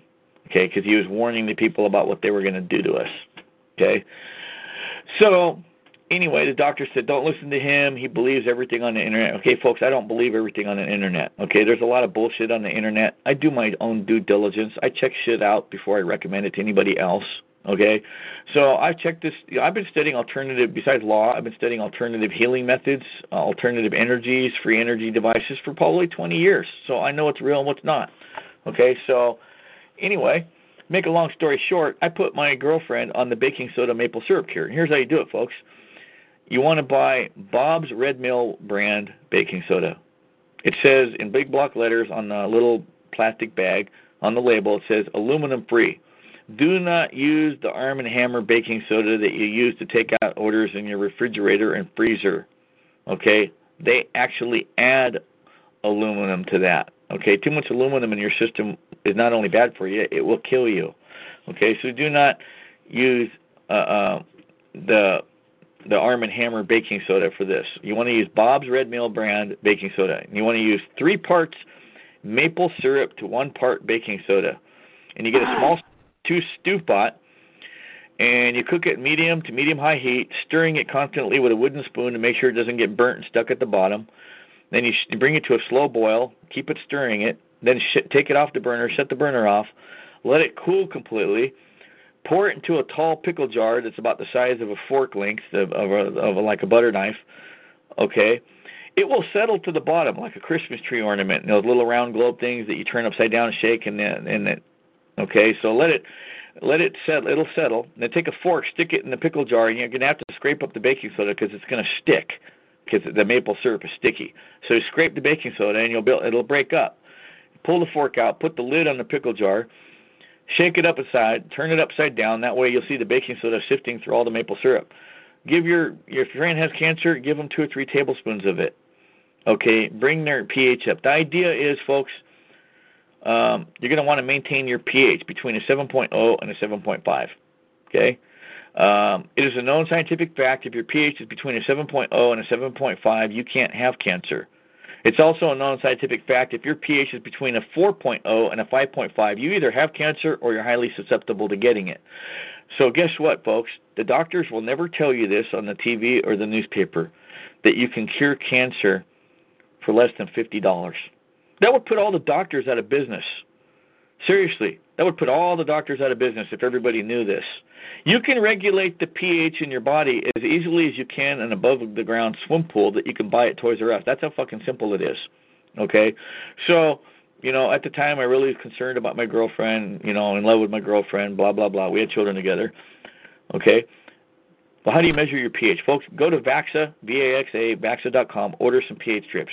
Go to your local pool supply, hot tub, sauna supply, you know, and, and get a pH kit. Okay, so basically, you can go to Vaxa.com, order pH strips, and so every time my girlfriend had to take a piss, I'd follow her to the bathroom and I'd give her the pH stick, and I'd be standing there, standing there. Hey, you need to, I want to see your pH. You know, so I'd make her piss on the pH strip, and I'd look at the color of the pH strip, and I'd say, okay, well, you need to take like three tablespoons right now. Okay, and every time she did it, that I did that every time for two weeks. I had a babysitter because she didn't want to do it. You know, some some people actually don't like the taste of this stuff, maple syrup, and the baking soda. It has kind of a strong taste. But I, what I did to overcome that is I bought like uh, the most expensive maple syrup you can get in a glass jar. It's like 25 bucks for a jar, and it was really sweet and good tasting. So it helped do away with the bad taste of the baking soda. Anyway, uh, for two weeks, I constantly maintained her pH between a 7.0 and a 7.5. This is what proves, folks, that you cannot trust doctors and you cannot trust attorneys. They have control over the attorneys, they have control over the doctors. When she went into the hospital, they tested her again. and All the doctors at Good Samaritan Hospital and Puyallup freaked out. The main doctor for the hospital pulled her aside and asked her what she did. So she told him what we did, and the doctor said to her, What your boyfriend did to you is far better than anything we can do for you, but we're not allowed to talk about it because we could lose our medical licenses. You see how fucked up that is, folks? They're killing people in the hospitals. They're intentionally withholding the information that would save people's lives, and it's all about population control. Killing the the killing the goyim, the the non-Jews. Okay, every time I've ever seen it, uh, and, and Lloyd will tell you this every time he's ever seen it on a TV show where a doctor was talking pro and con abortions. Every time we said a doctor uh, saying, "What's the big deal? It's just a piece of meat," it was a Jewish doctor referring to non-Jewish babies. Now, Peter Kay, Assistant Attorney General Kitsap County, says Mr. Ewing's anti-Semitic. He's anti-Jewish, folks. Did you know that anti-Semitic is a made-up term? It is a false term being promoted by racist bigot Jews. Okay, Let, let's let's clarify the record here. What is a Semite? A Semite is a Shemite. It comes from Shem. Shem is a Hebrew who is a white man. Okay, so to claim that Louis Ewing is anti Semite is like claiming that I'm a black supremacist that hates white people. Don't tell Lloyd, don't tell Tom Welter. You know, two of my best friends on this planet are white. They find out I'm a black supremacist that hates white people because I'm anti Semitic, like Mr. P- Peter Kay says. Assistant Attorney General Peter Kay is a lying piece of shit. I am not anti Semitic. The truth is, folks, I actually love all people, I love all races and nationalities. Okay, I love everybody. The Bible says, not to get caught up in lineage or genealogy because all it does is breed confusion and argument. So, does it make me racist to expose who the real racists are? That's what they're afraid of. I got uh, we're going off topic a little bit, folks, at Pro Se Winners, but I've got a theory for you on the the so-called Holocaust that will blow your mind, and I think it's true. I think that the Jews falsified the whole goddamn thing. I think the Jews were behind the Holocaust. Joseph Stalin was Jew. They killed 40 to 50 to 60 million Christians during the Bolshevik Revolution. How come we don't hear about that? All we ever fucking hear about on the TV from the Jewish controlled television, eh, keep that in mind, folks. All the television news stations are owned by Jews. Every major newspaper publication is owned by Jews. Okay? All we ever hear is, oh, us poor Jews we're an oppressed people. Us poor Jew. We're poor Jew. They killed six million Jew. Okay, you know, I don't really give a fuck what nationality it is. The point is you're killing people. But why do we have to hear this over and over again? Us poor Jew, we're an oppressed people. I look around, I've never seen a poor Jew. I've never seen an oppressed Jew. It seems like when World War II was over, all the Jews woke up in Hollywood and Tel Aviv. Seriously, all the Jews woke up in Tel Aviv and Hollywood. okay, I haven't seen a poor Jew ever. Okay? Uh, we're being screwed. And, and this is my theory in the Holocaust. I think they did the whole propaganda scheme to throw off all suspicion that was behind them behind the whole thing. When I was about 15, 16 years old, folks, I'm 53 now. When I was about 15, 16 years old, I met uh, a really old couple that told me that they were children that survived the Holocaust, and they were like at Auschwitz and Treblinka. Somehow they made it through both camps, and they told me that when they were children, they were forced to wear the Jewish star, even though they weren't Jewish. They were Italian.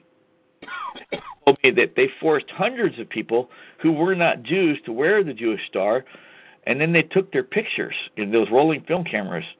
And I remember seeing that in high school, folks.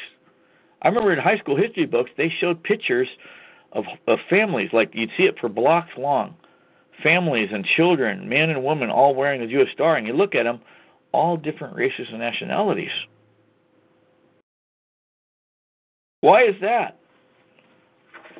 Okay, it was a false propaganda scheme. And, and to throw everybody off track, they said Adolf Hitler, here's the funny thing Adolf Hitler is a Jew himself, a mastermind, okay, a mastermind criminal, okay, to make it look like they're going after the Jews. To throw everybody off track, he created this we're going to create the new master super race of blonde haired, blue eyed, Captain America, Wonder Woman, new super white people that will be winning the NBA basketball championships in the future. And we're tired of white men can't jump. We're going to have white men, you know, beating all the black men in basketball. So that that's Hitler's super race. okay, uh, no. The fact is, of those six million Jews, when you go do the studies on this, and the Red Cross and the statistics that come out, there wasn't six million Jews in all of Europe, let alone the world. Okay, at that time in existence. Okay, uh, of that number, the truth is 5.6 to 5.7 million were non-Jews. They only killed two to three hundred thousand of the poor white trailer trash Jew that they didn't give a shit about. The mixed breeds, the half breeds that weren't truly of the so-called Jewish thing. You know, you know. Here's the thing, folks. Did you know anybody who claims to be Jew is a liar under John 8:44? Their father, Satan, is the father of all liars. Yeah, anybody who claims to be a Jew is a liar, and I can prove it. Okay.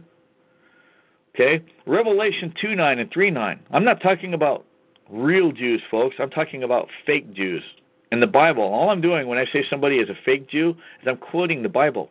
When I'm talking about Jews, I'm talking about those who call themselves the Jew but who are not the Jew. Go read Revelation 2 9 and Revelation 3 9. Basically, both of them put together says, Beware those in the end times who call themselves the Jew but who are not Jew and are from the synagogue of Satan and who lie.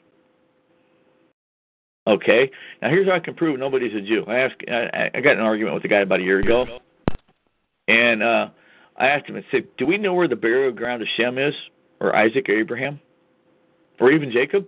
And he goes, No. Well, if we can't dig up, you can't show me where the coffin is of Shem, Isaac, Abraham, or even Peter, and we can't stick a needle in their arm to get some fresh blood out to use as a gauge for a test to compare your blood to his blood, we can't prove you're a Jew. And to be fair, folks, I'm not picking on Jews. There's white people who think they're an Israelite because they're white. And they got a free ticket. They got a free pass to heaven. That's all bullshit too. So to be fair to the so-called those who call themselves the Jew, just because, I'm going to point out that all those people who claim to be white, that they're an automatic Israelite, that's bullshit. Okay, just because you have white skin and, and that you might possibly be an Israelite doesn't mean you get a free pass to heaven. Okay, but even it says in the Bible that you can be removed from the book of life if you sin, if you commit the ultimate sin, murder, or if you blaspheme, that's the actual ultimate sin, blasphemy. Okay, if you say that God is the devil or the Holy Ghost is the devil, that's blasphemy according to the Christian definition. The Jewish definition says uh, anybody who claims they're the Son of God. Jesus, who claimed to be the Son of God, when when they asked Jesus, "Are you that Son of God?"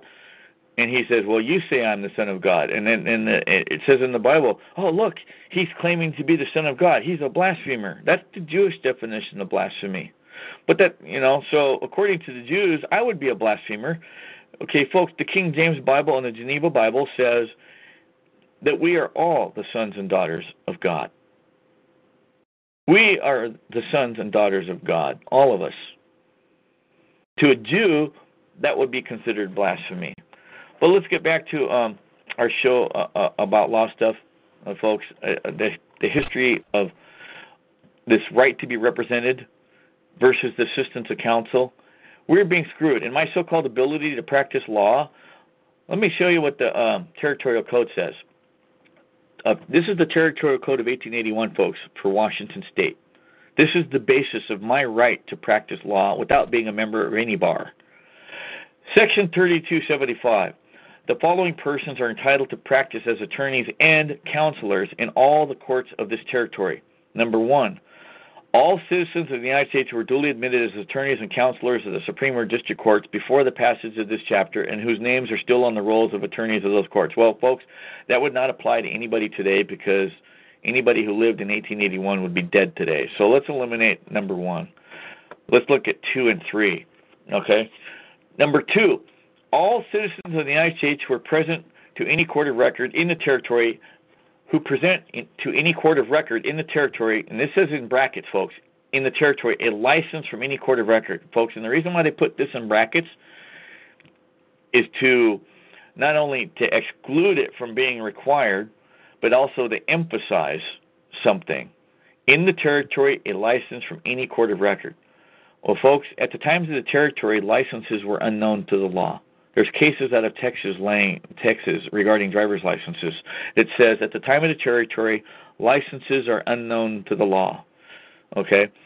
Now it says all citizens of the United States are present to any court of record, now in brackets, in a territory license from any court of record, now back out of the brackets, in any other state or territory showing that the person presenting the same has been duly admitted to practice in said court. So, folks, according to the territorial code, if I present to the judge my certificate or so called license from a court of record from any other state or jurisdiction, like it says in the current statutes 2.48170 or 190, showing that I have been admitted, I have been authorized to practice law in said court, I am automatically entitled to practice as an attorney and a counselor in the territory of Washington. That's right, folks. Number three. Now, here's for the incompetent bar attorney. See, I fall into a category, uh, uh, the first category, which is the premier category. I've already been authorized to practice law. I never went to law school, never taken the bar exam, but I was authorized to practice law without going to law school or taking the bar exam. This is what pisses off all the attorneys because they hold an inferior position to me. Okay? All state bar attorneys who went to law school fall under this one. Number three, all citizens of the United States who are over 21 years of age and who shall present to any court of record in this territory a diploma or certificate of brains from a law college of the Wizard of Oz of brains. Okay. no, it doesn't say that. With or a certificate from a law college or law school and are found upon examination under the direction of the court to possess the requisite qualifications of learning and ability, and who shall be examined and admitted as hereinafter provided. Okay? You see that, folks?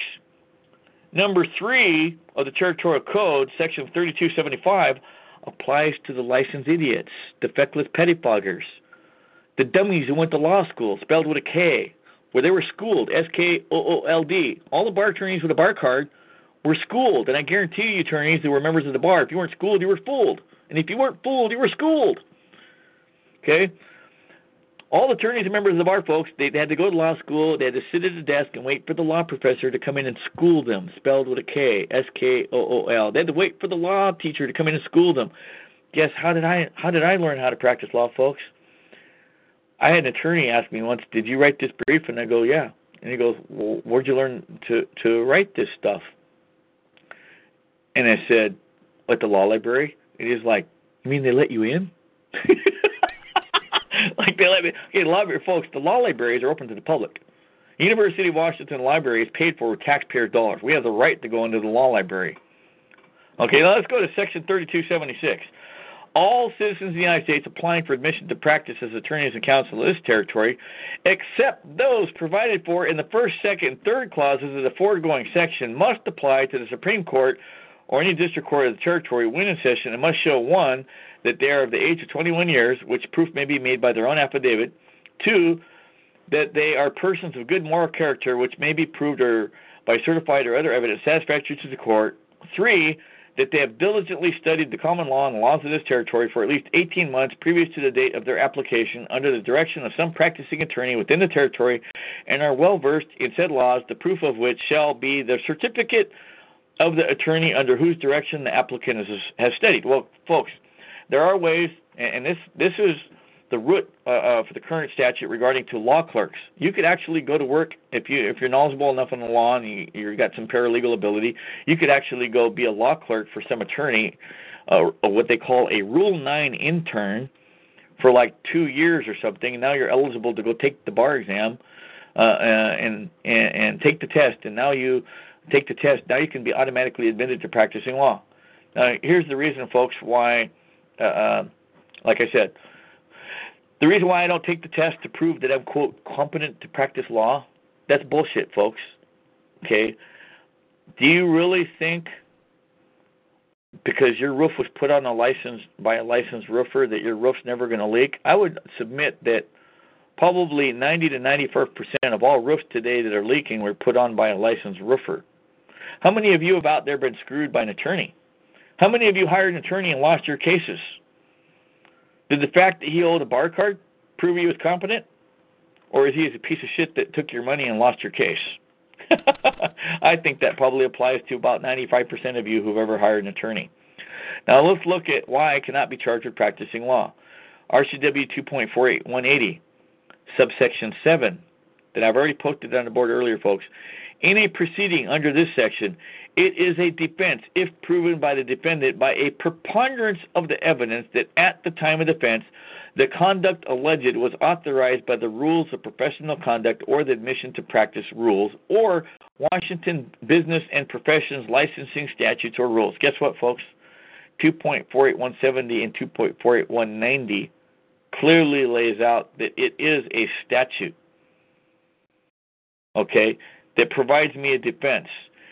By the preponderance of evidence, under McCormick's on evidence, folks, the preponderance of evidence standard, which is the lowest threshold of evidence there is, says it can be the weight of a feather. So I would submit what you folks have heard tonight by 2.48170 and 2.48190 if I chose to push the limits, I could go into any court in the state of Washington and force the judge to allow me to represent somebody if I wanted to. And then I could sue them for racial discrimination against a tribal lawyer because by statute, I am automatically authorized to practice law without admission by the Supreme Court if I satisfy the judge that a Washington state bar attorney could practice law in the Muckleshoot Tribal Court, the Tulalip Tribal Court, the Puyallup Tribal Court, and, and the Quinault Tribal Court, and the Snoqualmie Tribal Court. And last but not least, well, kind of the least for right now, the Kikiallus tribe, because it's not yet federally recognized. But guess what, folks? The Kikiallus tribe is specifically named in the Point Elliott Treaty. It is automatically eligible to apply for federal recognition. We are in the process of applying for federal recognition, but there's some criminals in the Washington State Bar Association and the Assistant Attorney General's office who are interfering with the Kikiallus tribe's application to be put on the CFR list. Okay? And the reason why they're doing that illegally is because they're trying not to give me back my children in the CPS case that I'm fighting because they're trying to avoid the ICWA standards. Now, here's the real reason why Peter Kay, the lying piece of shit faggot that he is, who works for the state attorney general, wants to avoid having the Kikiallus tribe placed on the list of federally tribes that are eligible to become, become federally recognized. Because under the ICWA standards, folks, they would have to have proof beyond a reasonable doubt standard that I've abandoned, injured, or damaged or neglected my three sons. They would they have no proof of that. They would have to charge me with a crime of abandoning or neglecting or abusing my sons. Well, the prosecutors never charged me with a crime, and nor would they because they have no evidence or proof of it. Okay, and and therefore, even if they did charge me, folks, with abusing or neglecting uh, my children, they would never gain a conviction. The jury would dismiss the charge and tell them they have to give them Mr. Ewing his sons back. Well, we can't make any money stealing children if we have to have if we have to follow the law. Let's meet in conspiracy and let's create a way to circumvent the law, make an end run around the Fourth Amendment. We'll steal people's children without the basis of even a Fourth Amendment warrant that's not subscribed and sworn to under oath and signed by a judge in a superior court. Let's go steal the children. Now the attorneys are going, Well, I can't sign that. I don't have personal knowledge that so and so is a bad parent. I'm not going to sign that. What do we do? well, let's create an organization. Well, let's call it the CPS division of the ASHS. Let's hire a bunch of brainless bimbos with bachelor's degrees, like named Paige Cummings. And to make it look good, we'll hire a dumb bitch named Kelly Linscott who has a master's degree in psychology. And then we'll get Stephanie Hooker, Stephanie DeHooker, uh, uh, to be guardian ad litem to protect the children's rights, but she'll keep her mouth shut, not tell the attorneys, not tell the court that Lewis West and Phoenix West should get a counsel. And then all the attorneys in the courtroom conspire and lie to me and say the children under 12 will go get counsel. You know what proves these folks liars, folks? They lied to me at dependency in my case and told me children under 12 don't get counsel. But my oldest son, Miles Tejano, who's 12, they appointed him counsel, Kerry Stevens. My two sons went through dependency without counsel. And when I objected and argued against that, the judge said children under 12 don't get counsel. The attorney general supported him all the t- public defenders are nodding their head in approval, and then they're telling me a couple of them told me uh, there's no money for it. The legislature hasn't approved it. And I said, you know, something tells me all these fucking attorneys are lying. Guess what, folks? So I decided to go study the law. And keep in mind, folks, my specialty is criminal law, not family law. I'm on it. Okay, so I started studying this shit, and I discovered a series of statutes that doesn't make any age limit. So I put these statutes together in a motion at termination that my sons be accounted counsel, appointed counsel. All of a sudden, the crooked Judge Hull becomes honest and grants my motion. I'll be off this in a few minutes. And, and so I bitched him out. I said, "Well, you guys told me at dependency children have counsel, but now I put in a motion showing that you're that you're wrong. These statutes don't provide an age limit. Now you appoint me counsel. My sins were screwed out of counsel at dependency." And Judge Hall, of course, trying to look nonplussed, and Attorney General sweating and, and trying to make up some excuse. Well, you should have put in that motion an attorney. You should have hired an attorney to represent them. Blah blah blah. These folks are a conspiracy to steal children, folks. They think children under 12 are up for grabs automatically, and they're violating their right to counsel by not appointing them counsel. That is a scam. Okay, so anyway, I got the children appointed counsel at termination and I'm going to be able to sue them for ineffective assistance to counsel based upon their failure to attack probable cause. Okay, folks, challenges to the effectiveness of counsel are reviewed de novo. I just put in a personal restraint petition um, that's going to knock their dick into the dirt because now that I've filed it while the termination proceeding is going on in appeal, okay, um, they're going to have to join my personal restraint petition to my appeal before the judge can make a ruling. And they're probably going to crap over that. So here's the case cites for that, uh, folks uh, State versus Rainey and uh, State versus White. Challenges effectiveness of counsel are reviewed de novo. Also, um, here's oh, here's a couple more cases I'll give you. Uh, State versus Sandoval also lays this out. I'm going to show you folks uh, one of the things I want to start up as a business, uh, um, basically an attorney watchdog, an attorney monitor. Okay, I'd like you folks to hire me to review your case so that I can analyze your case. If you've got a public defender or an attorney, licensed attorney working for you, hire me to be your trial coach. Let me look at the documents. Okay, and I don't care. It's up to you whether you want to tell the attorney you're hiring me to look at the case, or you keep it secret to yourself okay? Because uh, they're going to be pissed off. They're going to be really pissed off if they got me looking at the case because an attorney will try to quit you, okay? Because they're afraid that somebody honest like me is going to point out how crooked they are because they're not doing their jobs on purpose. That's what they're scared of. Folks, I have case law that says, check this out.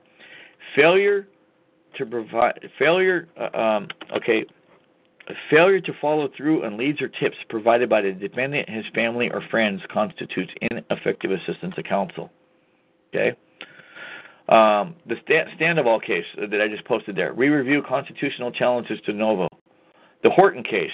We do not ordinarily consider evidentiary objections that were not presented to the trial court, citing um, RAP 2.5A3. That's the Rules of Appellate Procedure, which also cites State versus Mendez Solorio the right to effective counsel in criminal proceedings is a constitutional right. Okay, so folks, because it's a constitutional right, I can raise a personal restraint petition to raise issues that were not properly raised at the trial level by the public defenders. Okay? Under Washington law, a defendant must satisfy a two pronged test in order to demonstrate an ineffective assistance of counsel claim, citing Strickland versus Washington. I'm going to post this out on the board. Okay, folks, I, am giving you information here that you will not find on any family rights groups. There isn't anybody in the family rights groups that, that can explain this, you know, clearly. First, the defendant must show that defendant's counsel representation was deficient, as defined as following below an objective standard of reasonableness. State versus McFarland. Now, here's something, folks, that uh, really embarrassing to the Kitsap County Court. Okay, Judge Hall, Kitsap County Superior Court Judge Kevin Hall, and Assistant Attorney General Peter Kay. Uh, I read something from the judge's bench manual. Isn't that funny, folks? I have a copy of every judge's bench manual in the state of Washington. Okay?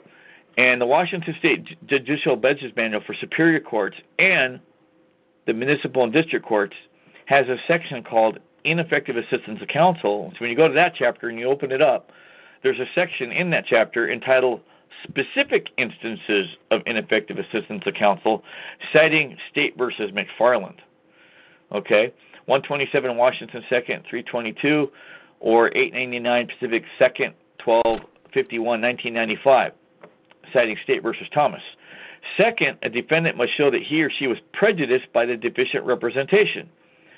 Prejudice exists if, quote, there is a reasonable probability that, except for counsel's unprofessional errors, the result of the proceeding would have been different. Okay, folks, uh, here's an example. If an attorney files a pretrial motion to suppress based upon a police officer's lack of probable cause or failure to file a pretrial suppression motion challenging, you know, basically the probable cause of the stop, that the cop had no probable cause, uh, a claim like a pretextual stop. Pretextual stops, folks, was ruled to be illegal in a case called State versus Ladson.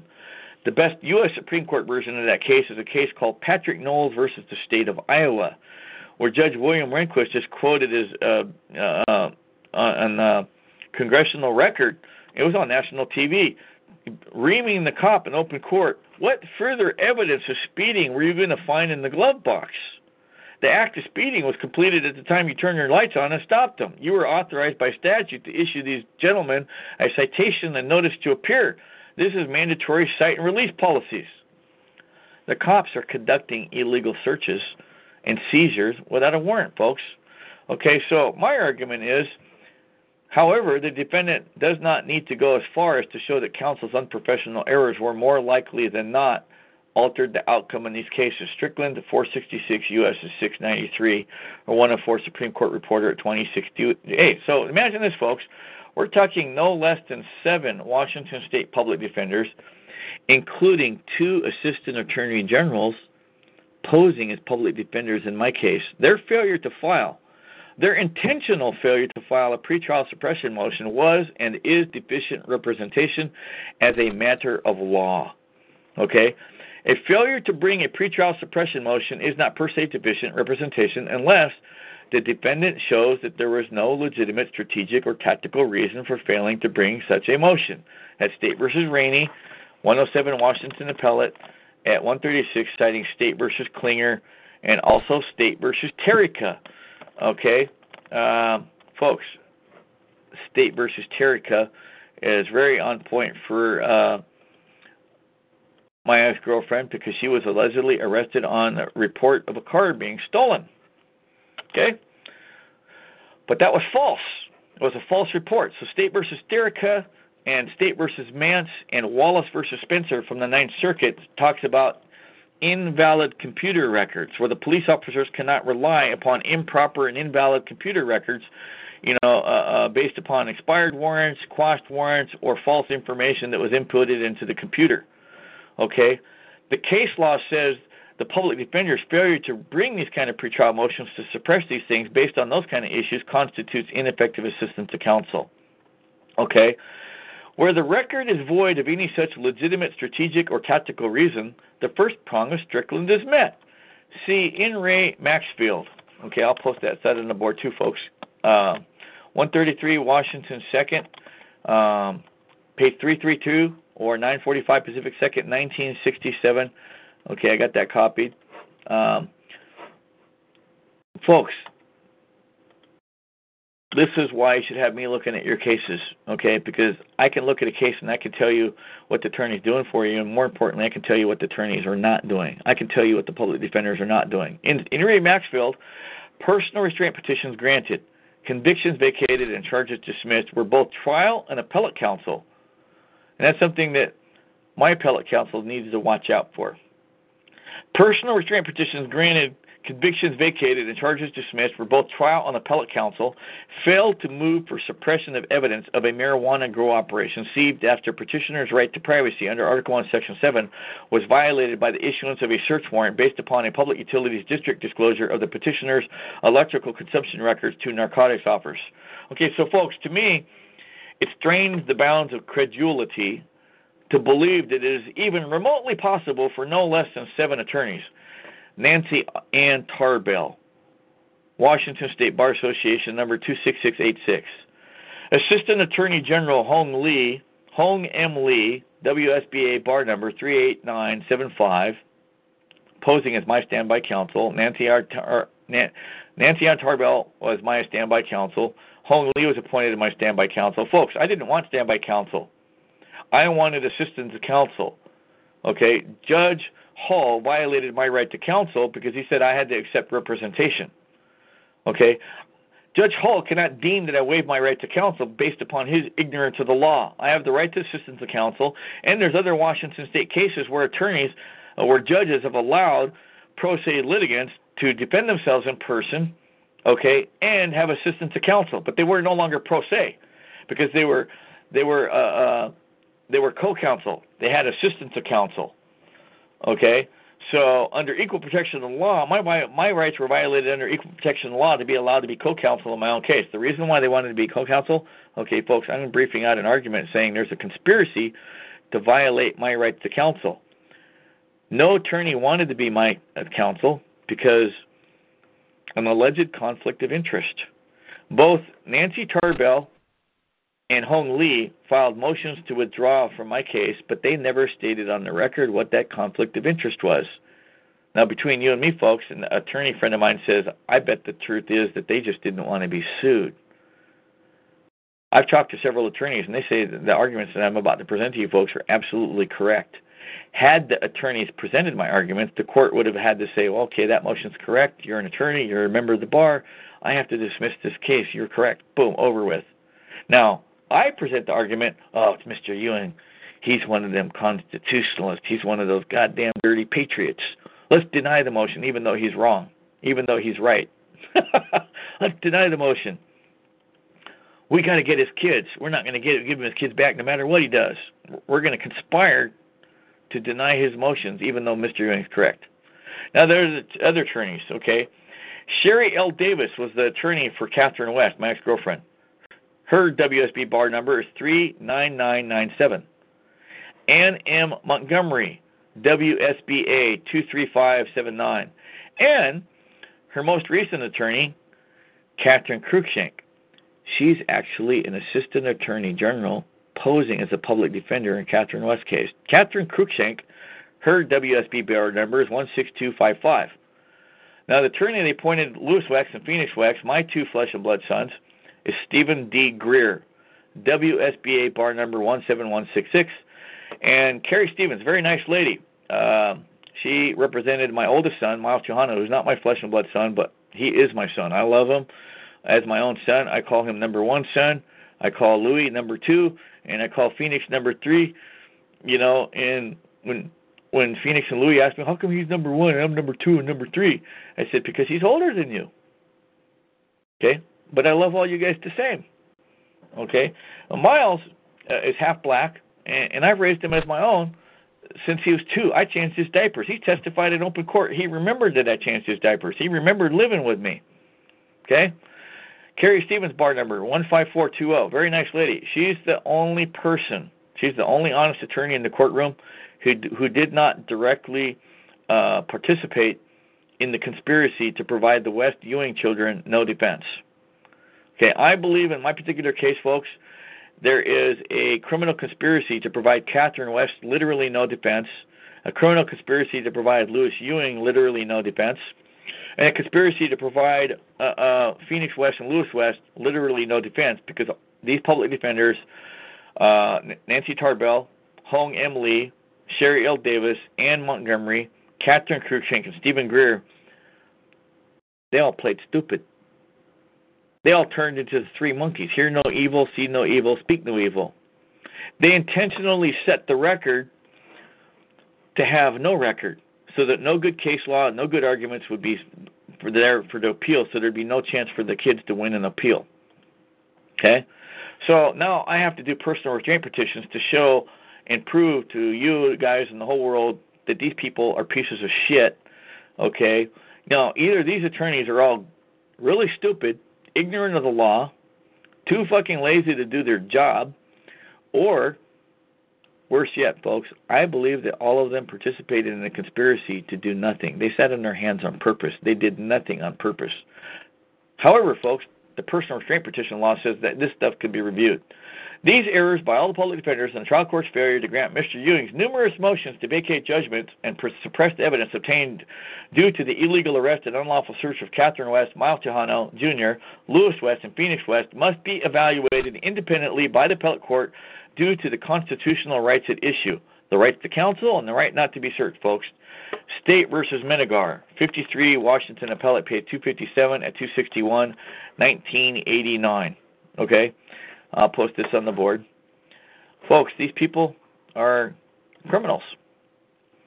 Okay, and I'm going to show you. Um, let me. I'm going to uh, hold on a second here. I have to go to my my Gmail um, and pull a really good uh, case cite off of an email that I sent regarding this personal restraint petition uh, case law, um, citing State versus McFarland and uh, several other cases. Uh, bear with me a second here. I gotta find this. Oh boy, I've got a whole bunch of emails sent in the last couple of days, so take me a second here. I get so much junk email. Ay ay ay ay. Oh man, I got I got so much junk emails added. Uh, where is this? Hold on a second. I'll find it. Uh,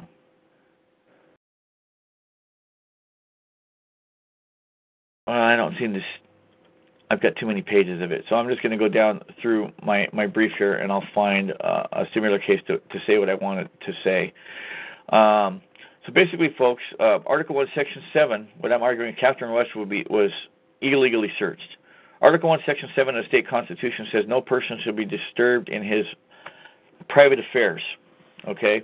And the authority of law referenced in the text is a warrant, State versus Ladson. I'm going to post that cite on the board, folks, because State versus Ladson is uh, probably the most important and best pretextual stop case uh, in the state of Washington. And um, basically, in that case, uh, two cops, a couple of cops, uh, found some black guys driving through a rich white neighborhood in Lacey. They did not do anything wrong. Okay, they didn't run a red light. They weren't speeding. They were just a couple of black guys driving through a rich neighborhood. So you know, these prejudiced white cops were jealous because the black guys had a better car than them or something. I don't know what their problem was. They're just racist, bigot cops. Well, let's get them homies. What are they doing in our neighborhood? They got to be drug dealers. So they, you know, black guys they pulled into an APM, you know, bought some pop and potato chips or whatnot. They get back in their car and they drive out. Next thing you know, the lights come on. They're under arrest. Okay. The cops end up finding a gun, you know, and marijuana and money in the glove box. Yeah, we caught these homies. We knew these these fucking, you know, they had drugs. Oh no no no no. Okay, what was the probable cause for a stop, folks? Okay. Uh, oh, expired tabs. Okay, folks, expired tabs is a civil infraction. But guess what? How did they know they had expired tabs? You see, in Washington state, like most states probably, the tabs are color coded and dated by the month. Their tabs were still good for the month. So there's no way possible that those cops knew that those tabs were expired unless they conducted a search, an illegal search in violation of Article 1, Section 7. They did not have a warrant. Now, the, the crooked prosecutors in Kitsap County, uh, Pamela Loginsky, we call her the Great White Hippo, and Jeffrey Johns. These people, we call them the Kitsap County prostitutors because these people misstate the law. They misquote the law out of context. In fact, uh, they're responsible, Jeffrey Johns and uh, Pamela Loginsky, the two criminals, members of the bar, they're responsible for the dicta to come out in a case called State versus Martin, where the cops could run license plate checks because they wrote a brief arguing that the license plate was in plain view, that the police officers could run a warrant check. Well, folks, that's a misquoting of the case law, plain view. Let me give you a better example on plain view. Plain view is let's just pretend I'm a cop. I pull you over. I come up to your car in broad daylight and I see a 357 on the front seat. Or I see a pound of cocaine on the front seat. Okay, that's plain view. I saw it with normal naked human vision. Okay? Now, can anybody out there tell me with their normal naked human vision they could tell me the name and address of the registered owner of your any license plate uh, any parking lot in front of your house or the grocery store? No, you can't see that with their normal human vision. So how do the cops find out the name and address of the registered owner?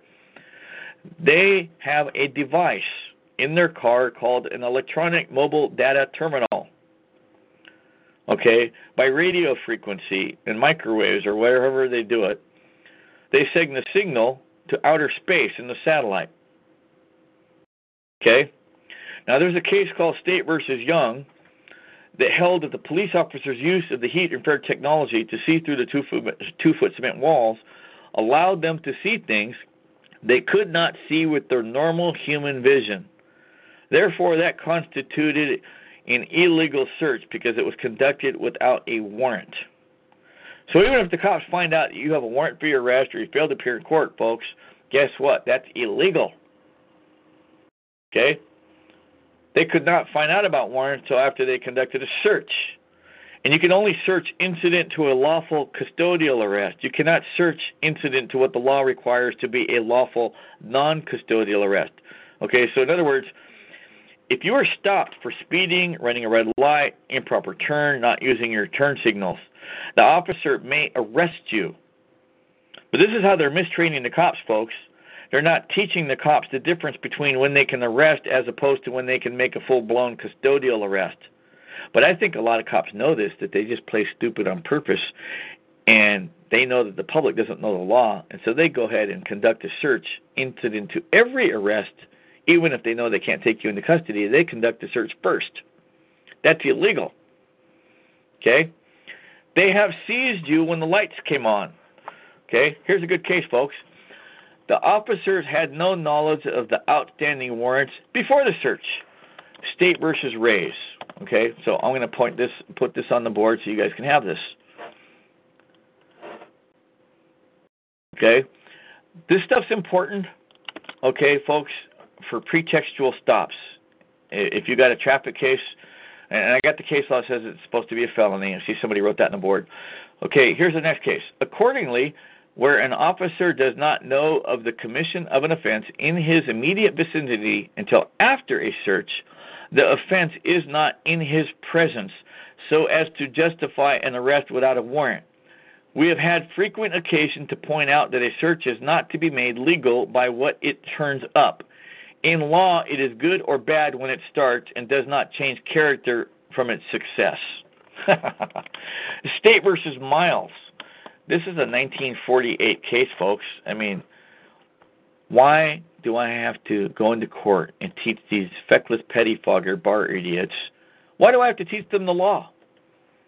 I'm sick and tired of having to teach judges and prosecutors the law. I'm sick and tired of having to teach uh, public defenders the law. There's the say 29 Washington 2nd, 921 at 930, 931, March 3rd, 1948.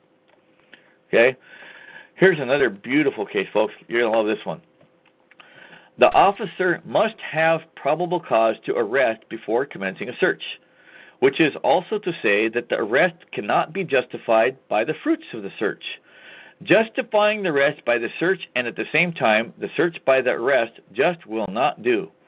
It does not matter that a defendant is not formally placed under arrest till after a search, so long as the fruits of the search are not necessary to support the cause to arrest. Although an officer may search incident to a lawful custodial arrest, he or she may not search incident to a lawful non custodial arrest. Where a custodial arrest is not justified, no warrantless search pursuant to that arrest may be upheld. As a matter of Washington's public policy, search improper where law required that arrest be non custodial. Well, folks, let me tell you, Kitsap County Sheriff Todd C. Byers an 80 IQ cop or less, dumb android, stupid motherfucker. And you guys can send this to the Kitsap County Sheriff's Office and tell them that I'm telling them that Todd C. Byers, Kitsap County Sheriff, is one stupid motherfucker. Okay? Um, they train, they intentionally train Kitsap County Sheriff's Office to pretend to be ignorant of the law. Okay, folks? Case after case, I'm proving that they had no authority to search Catherine West incident to what the law required to be a non custodial arrest. Okay? Um, Patrick Knowles versus Iowa. Let me, uh, I'm going to do a, a quick search through my document, folks. Let me read you this, folks. Patrick Knowles versus the state of Iowa, wherein Chief Rehnquist delivered the opinion to the court, which reads, quote, an Iowa police officer stopped petitioner Knowles for speeding but issued him a citation rather than arresting him. The question presented is whether such a procedure authorizes the officer consistently with the Fourth Amendment to conduct a full search of the car. We answered this question no. Once Knowles was stopped for speeding and issued a citation, all the evidence necessary to prosecute that offense had been obtained. No further evidence of excessive speed was going to be found either on the person of the offender or in the passenger compartment of the car. Knowles versus Iowa, 525 U.S. at 113, 114, and 118. December 8, 1998. Oh boy, that's uh, like one of my uh, anniversaries for my birthday. December 8, 1996, folks. That's when I was born. Um, December 8, 19. I mean, 1961. But what, what, what am I thinking? 1996. Oh, where did I get 1996 from, folks? That's when my driver's license expired. December 8, 1996. That's right, folks. I have not had a driver's license for about 18 years. Okay. So Patrick Knowles versus Iowa is now on the board. You put that together with State versus Ladson. Okay. Now, how is it seven public defenders hear no evil, see no evil, speak no evil, and CPS wins in every case? I'm going to be able to prove to you. I'm going to start investigating. I want people to tell people that are fighting CPS cases, hire me to be your trial coach. Hire me, pay me a, a consulting fee to review your case. I'm going to create a new standard. Call it a Lewis Ewing, a Ewing curative instruction.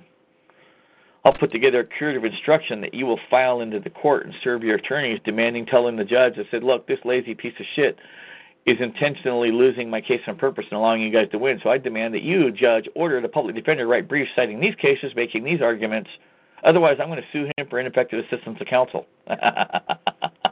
this is the real reason I believe that Nancy Tarbell and Hong M. Lee withdrew from my case, and Judge Hall allowed it. This is why Stephen Greer told me, I'm not going to do what you tell me to do. I'm going to represent your children to the best of my ability in the way I know how to do it. Well, I got news for you, motherfucker, Stephen Greer. He said I didn't have standing to sue him. Guess what? I found case law says I have standing to sue you on behalf of my sons. And check this out, folks. I have found case law that says the children, once they turn 18, can go back and sue all the public defenders for ineffective assistance of counsel. So I'm setting the record now to show all the errors that the counsel met prior to the appeal being ruled on. and I just filed this personal restraint petition that knocks their dick into the dirt. Okay, let me read you a Washington case that makes the Knowles versus Iowa argument. Once the purpose of the stop was fulfilled by issuance of a speeding ticket, however, the trooper had no right to detain the car's occupants further absent articulable facts giving rise to a reasonable suspicion of criminal activity. But a custodial arrest is not permitted for a minor traffic violation such as speeding. If the defendant signs the promise to appear contained in the citation, State versus Hehman. Folks, State versus Hehman is the main case in Washington in which they decriminalized the traffic code, and they codified State versus Hehman in two statutes: the arrest without warrant statute 1031-100 and the traffic arrest statute 4664-015. State versus Hehman is the leading case for decriminalize Washington State's traffic code. So I'm going to go ahead and post that cite on the case, even though it's in this case that I, oh, what happened to my my mouse just went crazy. Hold on, folks. Uh, got it. Um, I'm going to copy this and I'll paste it on the board. Uh, there we go. Uh, copy. I'll post this on the board and I'll finish reading the case quotation. State versus Hehman is a very important case, folks, for the decriminalization of, of you know, cops exceeding their authority in a traffic stop. Okay. Thereafter, after Cantrell signed the speeding ticket, Trooper Kershaw lacked the authority to take him into custody or to search him or the car incident to arrest, citing another case, State versus Feller. 60 Washington Appellate, page 678, 806 Pacific 2nd, 776. Review denied by the Washington State Supreme Court at 117 Washington 2nd, 1005, 1991, and State versus Watson. Uh, folks, uh, I'm going to post these cites, uh, even though they're in the case that I will also cite, uh, put on the board, because these are important to read separately uh, for the statements that are made within the quote. Uh, State versus Feller is now on the board. Let me grab um, the State versus Watson. Folks, I'm not an attorney. I never went to law school. Doesn't it make sense? How is it? You should be thinking, well, how come Catherine West, public defender, didn't cite these cases and move to suppress Catherine West illegal arrest? And why did they? Why did the public defender get her to plead guilty to driving a stolen car when the car was loaned to her by her stepfather, Roger Gavel? See, folks, Catherine West uh, adopted name is Catherine Gavel. Okay? You cannot be convicted of a crime for possession of a stolen car when somebody loaned you the car. It's in the fucking judge's bench manual. And I read this shit in open court. And all the attorneys are playing stupid. They're all uh, not looking at me face to face. They were afraid to look at me in my face. They would not look me eye to eye because they all knew. They all were in on the conspiracy to provide the Ewing and West family no defense. This isn't just happening in my case, folks. So you need to help tell people out there, hire me to review their case because I will be able to tell you all the flaws, what the attorneys are doing, and more importantly, to show you what the attorneys are not doing. Now back to this Cantrell case. The second problem with applying Stroud in this case is that the searches uncovered the marijuana and methamphetamine took place only after the trooper had obtained an invalid consent.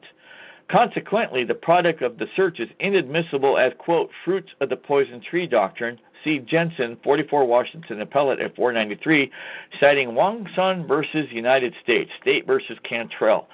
Okay, 70 Washington Appellate, page 340.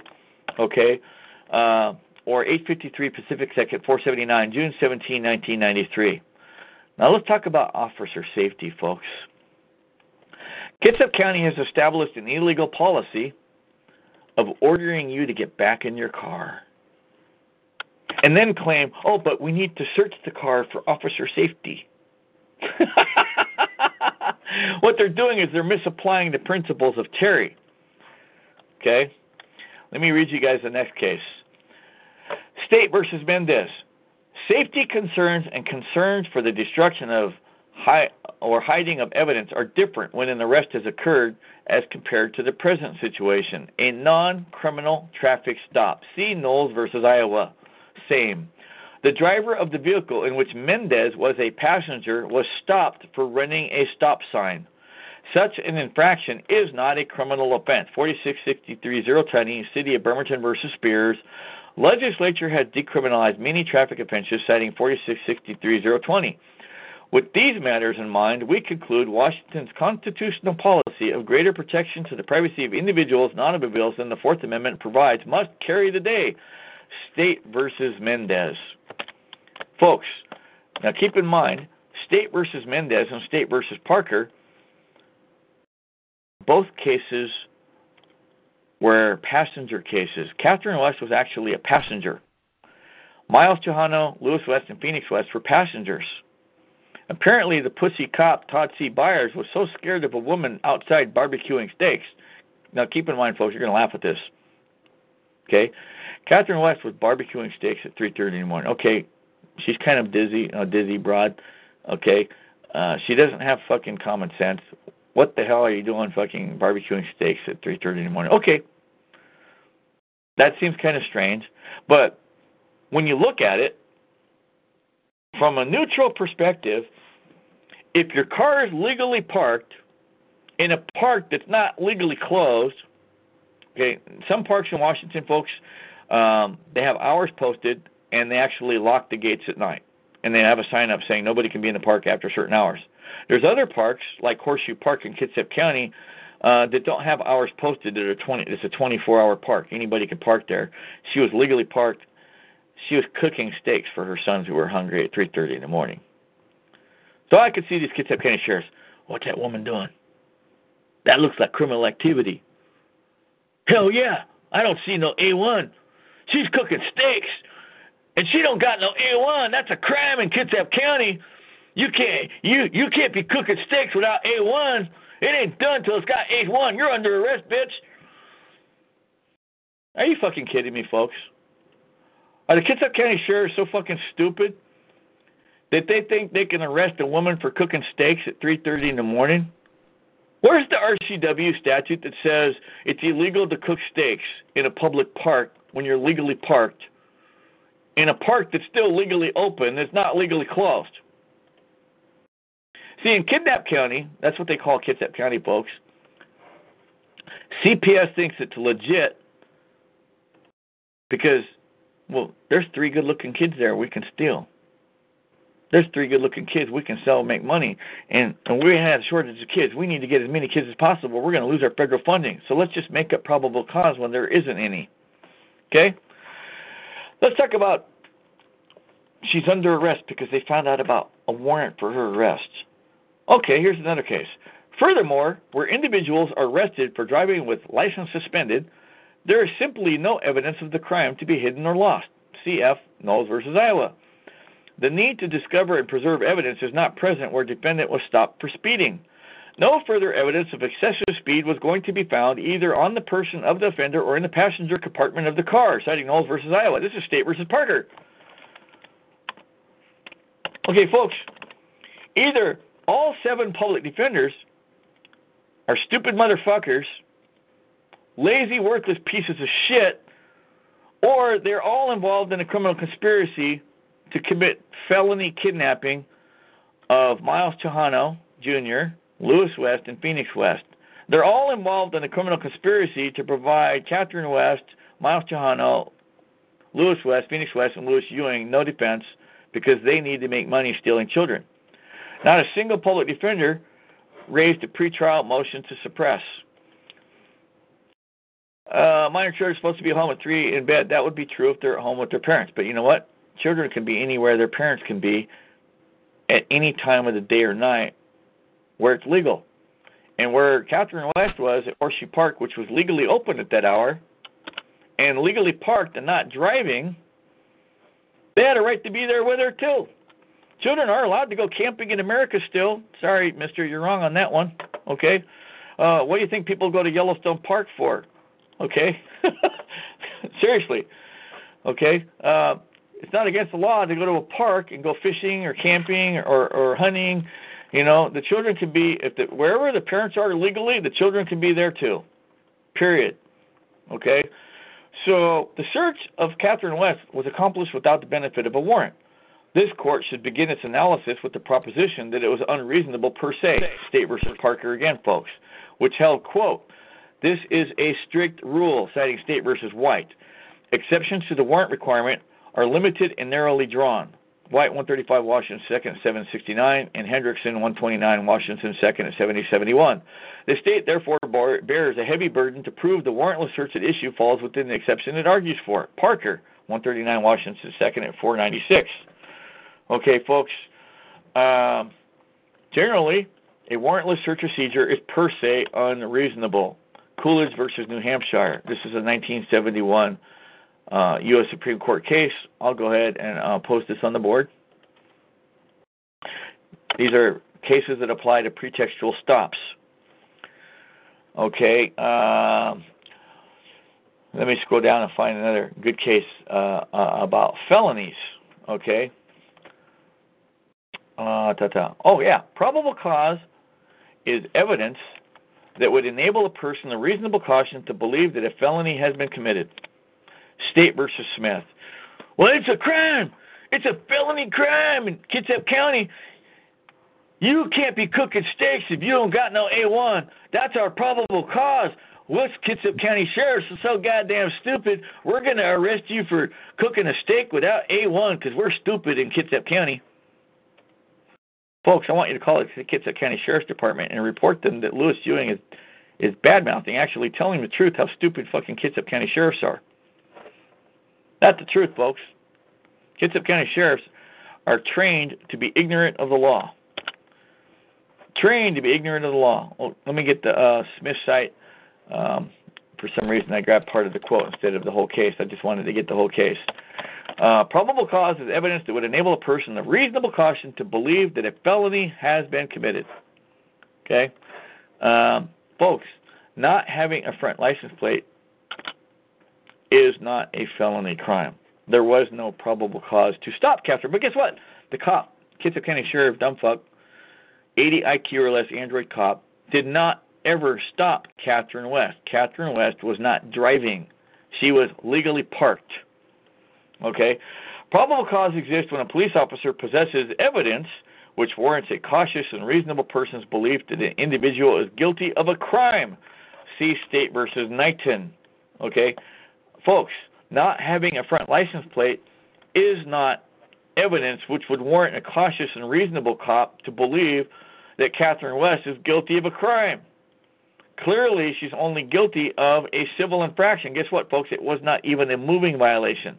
And the court is required by law to make a distinction between a regular civil infraction, such as a parking violation, as opposed to a moving violation, which would be called a traffic violation. Okay? There is a huge difference. Okay? And since you cannot be arrested and taken into custody for no front license plate, speeding, running a red light, improper turn, since you cannot be arrested and taken into custody for those minor civil minor traffic violations, speeding is moving, okay, uh, they cannot conduct a search incident to what the law required to be a non custodial arrest. Okay? A police officer must have probable cause that the person detained committed a crime based on a totality of facts known to the officer at the time of the arrest. Well, she had a warrant for arrest. I knew that at the time of the arrest. And guess what? You did not, Officer Todd C. Byers, you dumb fuck. You did not know that prior to the search. Prior to your illegal search, you dumb motherfucker. You know what, folks? You don't like me cussing and swearing. You can leave. I don't care. Okay? Uh, I have a right to be pissed. Okay? Um, these people think they can get away with stealing people's children for not having a front license plate. They need to be lined up and shot. Okay? The evidence of probable cause must be at least as substantial as would support the issuance of a warrant by a judge, by a magistrate. Wong Sun versus the United States. There you go, folks. The leading holding case in the United States for fruit of the poison tree doctrine. Wong Sun versus the United States says, huh, gee, Officer Todd Byers, could you appear in front of any judge in Kitsap County and say, well, Officer, Your Honor, this lady, she's cooking steaks without A1. We need a warrant to search her. Oh, I'm I'm a stupid judge named Judge Hull. I find that's probable cause. That's a crime in Kitsap County. You're right, officer. She can't be cooking those steaks without A1 in Kitsap County. Are you fucking kidding me, folks? Would a judge really issue a warrant to search Catherine West for evidence of a crime on the basis of her cooking steaks without A1? That's how fucking crooked they are in Kitsap County, Kidnap County. Now let me read you the case, State versus Mance, which basically holds they cannot change the probable cause, which is basically what they did in Catherine West's case. They changed the probable cause from for arresting and taking her into custody from no license plate to a stolen vehicle and an expired warrant out of King County, which, by the way, folks, is two counties away. Quit being so cocky. Well, you know what? I'm not cocky. I'm confident. There's a difference between cocky. A cocky comes is somebody who overestimates their own abilities, uh, uh, who's not capable of doing what they say they can do, and um, that would be somebody who's arrogant. Okay, but confidence comes from a long track record of success of actually winning in court. And you know what, folks? Uh, make signals if you're serious or it's not. I'm being a smartass. That's for goddamn sure. That's funny. I try to do that because I'm I'm the Jerry Springer, Vern Fonk, and Howard Stern of legal advertising. Okay? I want everybody to know this show. It's obviously I'm not a bar attorney. I never went to law school. I have never taken the bar exam. I do not have a certificate of brains called a law degree from the Wizard of Oz. I called it the certificate of brains from the Wizard of Oz. Okay? Jeez. Let me read you State versus Mance. Probable cause is determined by the facts and circumstances, quote, within the officer's knowledge at the time of the arrest, citing State versus Forey, 56 Washington Appellate 339 or 783 Pacific 2nd, 626, 1989. Review denied. Probable cause cannot be supported by information police gain following an arrest citing Rios versus United States and Henry versus United States. Folks, this is what the moron, Todd C. Byers, Kitsap County Sheriff, did. he gained probable cause by information that he gained following an arrest. Okay? Let me post these cites on the board, the Rios, and I don't even have a dozen guests. You know, the fact is, uh, folks, most people, the law is just too boring. Case cites, statutes, court rules. They don't want they don't want to hear how hard it is to fight in court. They don't want to hear how hard how many hundreds of thousands of hours it takes to read case law. They just want you to blow smoke up their ass and promise them you're going to win and tell them some bullshit um, that you're going to walk into court. Just tell them I'm the man. I'm under the common law. My name's Dean Clifford. I'm not that person that you named in the in the document. I'm the natural living breathing man. okay, unless the judge sees that you're wearing a dress or can see a camel toe in your jeans, it's probably obvious that you're a man. okay? Uh, who cares if you're the natural living breathing man? That court has jurisdiction over you whether you like it or not. I'm not subject to the statutes. I'm above the law because I'm a sovereign citizen moron, dumb fuck. And that's what the sovereign citizen morons are, folks. They're beginners to the patriot movement who went to a law meeting, study meeting and they went to a seminar by Rod Class or Dean Clifford or Robert Menard or uh, what's his name, uh, the latest goofball, uh, Karl Lentz. These people are fucking morons. They're scammers. They're what I call patriots for profit. I call these people patriots. I combine the word patriot and idiot. These guys are bullshitters. Stay away from the morons. And folks, send me an email. I'll send you an email called Beware False Prophets that gives you the names of all the scammers, con men, con women, snake oil salesmen, undercover government agents, undercover government provocateurs, undercover IRS snoops.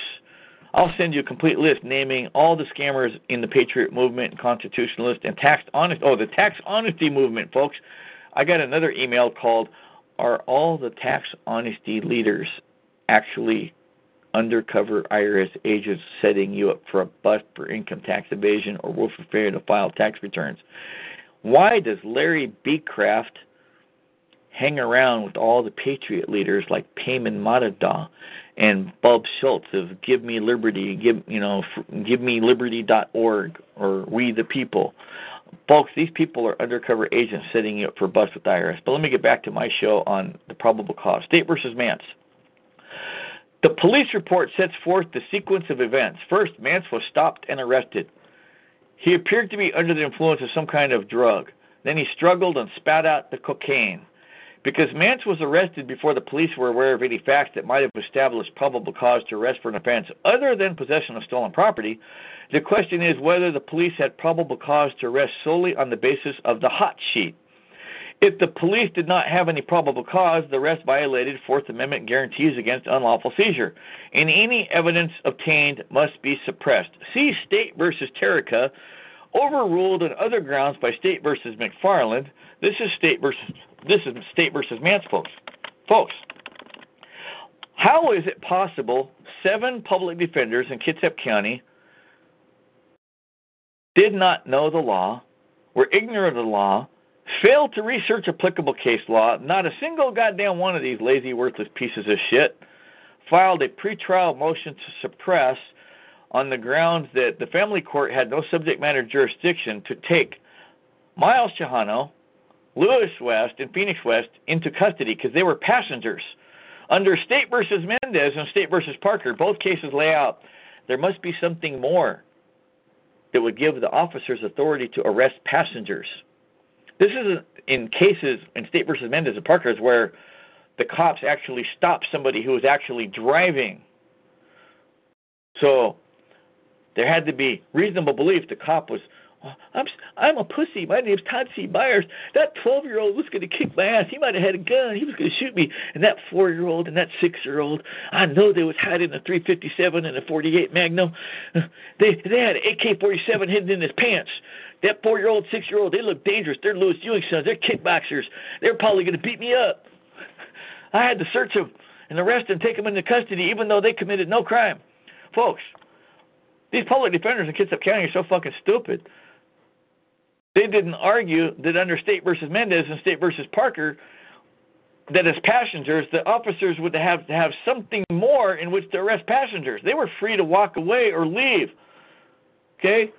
But Catherine West, by law, is required to be treated as a passenger. Okay? There's a case called State versus Afana. Uh, let me, I'll get to do a quickie search and I'll read you guys the quote. How is it somebody who's not a bar attorney can see all this stuff, but all the public defenders are hear no evil, speak no evil, and speak no evil? Okay? Let me read you the Afana case citing the O'Neill case that proves what I'm saying is true. In O'Neill, the court stated that where a vehicle is parked at a public place, the distinction between a pedestrian and the occupant of a vehicle dissipates. O'Neill, 148 Washington 2nd at 579. O'Neill involved a conversation between police and a citizen, but did not follow either a parking or a traffic violation. O'Neill held that when a car is parked in a public place, occupants of the car should be treated as pedestrians for search and seizure purposes. Uh, folks, this shows you the public defenders are either really stupid, ignorant of the law, too fucking lazy to do their job, or worse, the one that I believe is true. Okay? It may be a combination of all of the above, but I think the number one thing that's true is that they intentionally did not present a defense on purpose so that CPS would win automatically. And it's not just me, folks. They're doing this in every CPS case. Okay, State versus Afana, 147 Washington Appellate, 843 at 847 or 196 Pacific Third Reporter at page 770, December 4, 2008. Folks, I'm revealing a conspiracy here to do nothing. Okay? This is what happened um, in Catherine West case. Okay? A conspiracy to do nothing. Okay, I'm going to um, do a scroll here. I'm going to read you uh, a couple cases. Catherine West was their probable cause changed from the license plate to now a stolen car. Okay? I read this to the judge in open court. Your Honor, your own judge's bench book says that you're not, if it's discovered that a car is loaned by a friend or a family member, it says the court should dismiss the charge. This is this is your instruction manual. You judges are supposed to follow what this book tells you to do.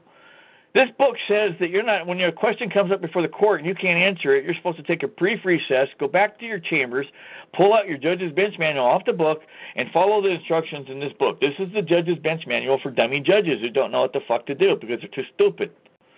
This is what State versus Clark says. This is the Criminal Case Law Notebook 2010 by Ronald Kessler at page 967, Instruction for Stupid Judges. One who takes a motor vehicle with permission of the owner, then exceeds the scope of that permission, cannot be convicted of taking and riding. RCW 9A 56070, State versus Clark.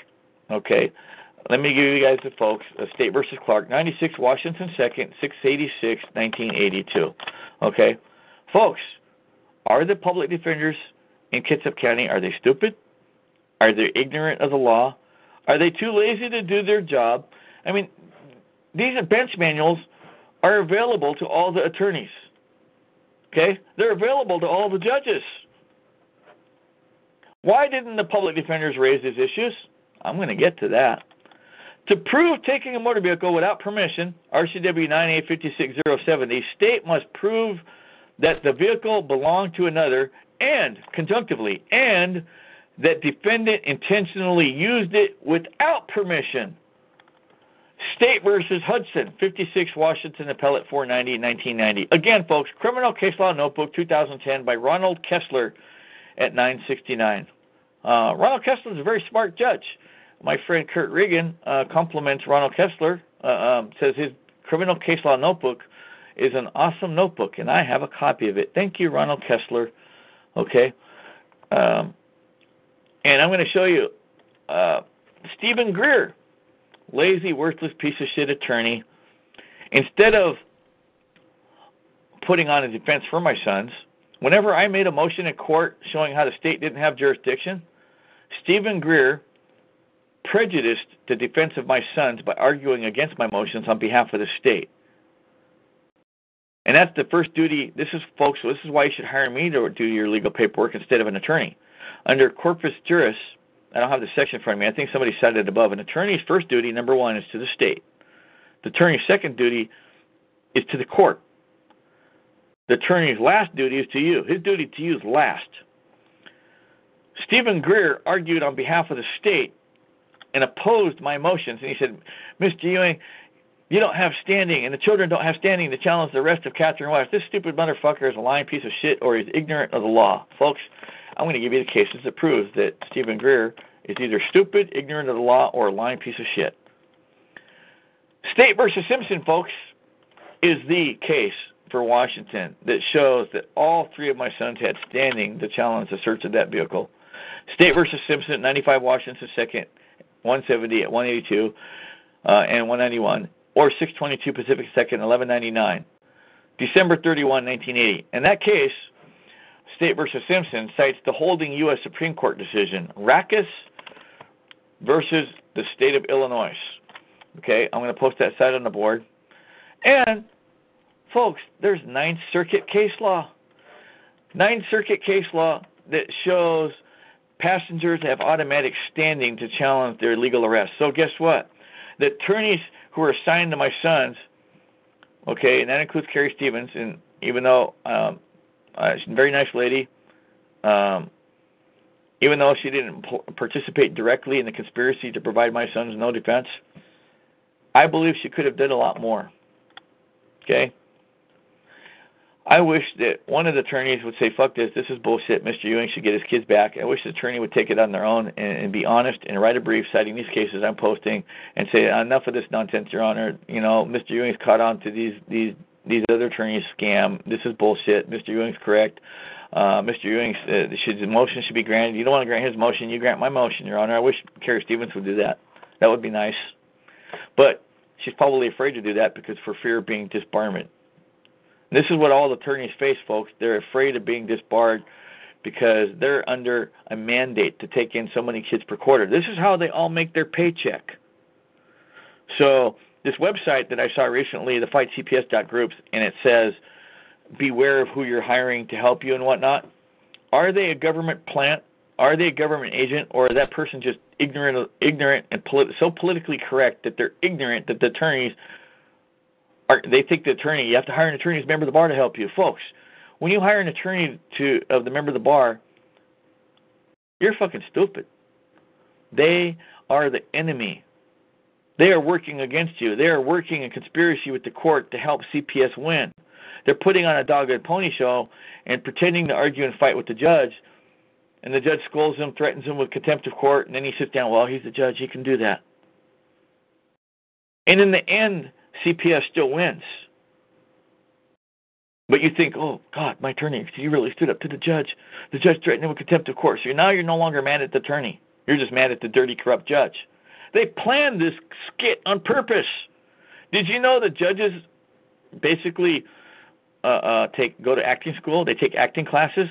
They're probably, I bet you, folks, I bet you money, top dollar. You go down to your local Actors Guild, and you're going to find out that most of the people that are Actors Guild that participate in the regular plays and skits that go on are judges, prosecutors, and attorneys. this is what's going on in court, folks.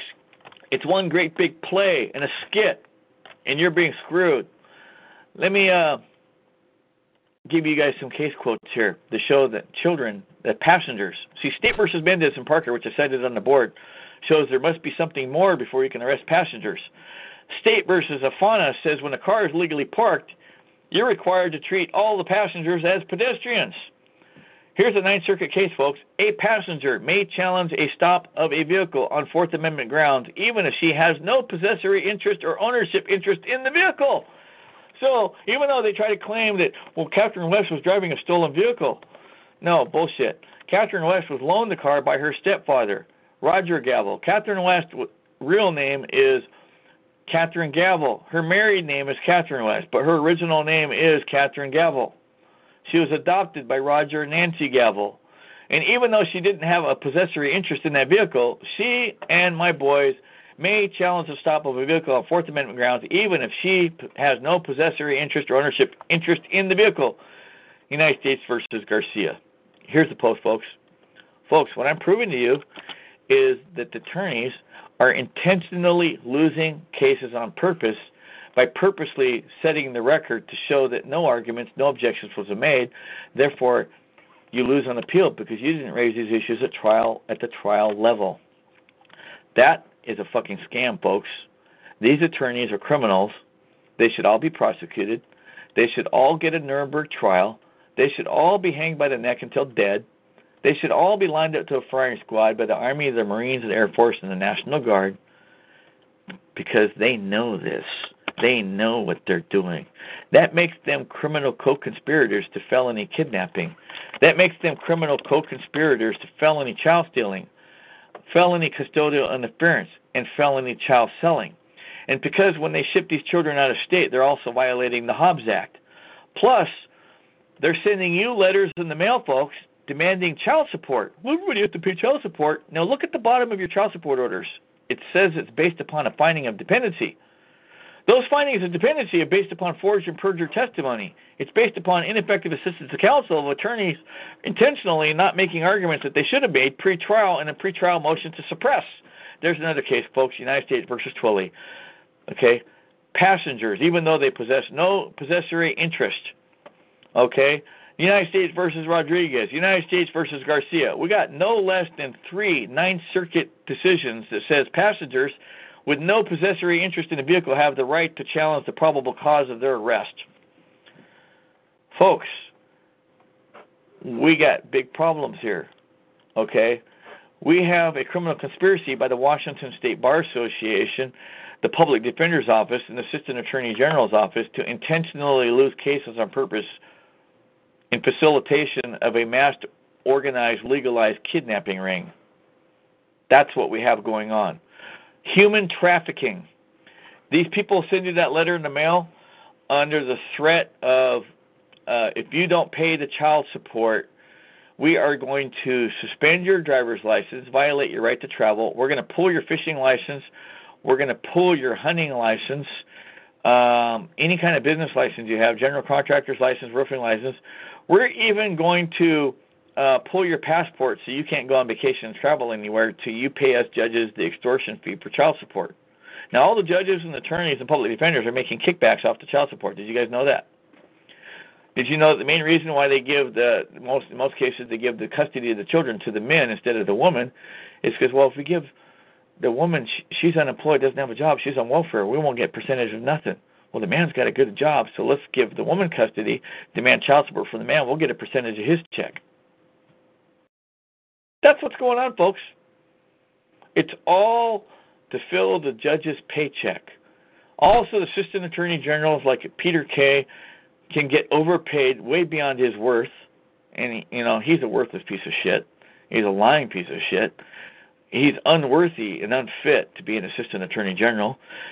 Kitsap County Superior Court judge is unworthy of being a judge. He's not a real judge, Peter Kay. And you know why I say, folks, why no judge in this state is a real judge? This is a fact. This is a legal fact. There is not a single judge in this state that has a valid oath of office of up, to uphold the valid Washington Constitution or the valid United States Constitution. The RCW Constitution is a phony constitution. It was never approved by Congress. Okay? We did not get admitted to the Union based upon the phony constitution in the RCW. That's a fact, folks. Okay? Lloyd Smith and I did the research, but Lloyd Smith is the one with rubber gloves on, with the former uh, head archivist, uh, um, uh, um, uh, what's his name Hastings. I'm trying to remember his name now. Um, the the main archivist, uh, Mr. Hastings, had been the archivist for 30 years. He told me and Lloyd that in the, whole 30 years he'd been there, and the previous archivist had been there before him 35 years, nobody in Washington State had ever asked to look at the original constitutions. So he went and got the, the box that contained the original so-called July 4, 1889 Constitution. Took Lloyd Smith and David, yes, David Hastings, uh, over four hours with rubber gloves on to peel the pages apart because they were stuck together because the, the book had been closed and never opened and, and looked at for over a hundred something years. Okay. Lloyd Smith discovered that Constitution, the phony one for the RCW, is laid out folio style. There's a blank page between the last page and the signature page of that phony Constitution, which is absolute 100% conclusive proof as an offer of proof under Evidence Rule 103, subsection 2, folks. That Constitution is a fraud because nobody ever signed it. That's right. Their phony Constitution was never signed. There's a blank page between the last page and the signature page of the Constitution. and what even proves it more so that that Constitution was faked up 10 years later, Lloyd Smith found a notarial seal in the middle of that Constitution that was dated 1898. And Lloyd Smith also found by searching microfiches, okay, um, there's this two volume book set written by Rosenow that talks about the Journal of the Constitutional Convention. And in the front cover, book cover, the paper cover, the fancy color cover that goes over those two hardcover books, it cites three Washington cases that says the published newspaper articles are the law. They made a ruling since that the, original journal notes of the Constitution were actually lost or never paid for by the committee. They decided that to gather up all the newspaper articles that, that cited specific sections of the Constitution in the notes and journals that was published in the newspaper. They said that's the law. Well, Lloyd Smith found a newspaper article dated like, I don't know, 17 years later, I forget the exact amount of years, where it shows one of the delegates at the Constitutional Convention signing the Constitution. Can you believe that? 17 something years later, one of the delegates who forgot to sign it is now signing it.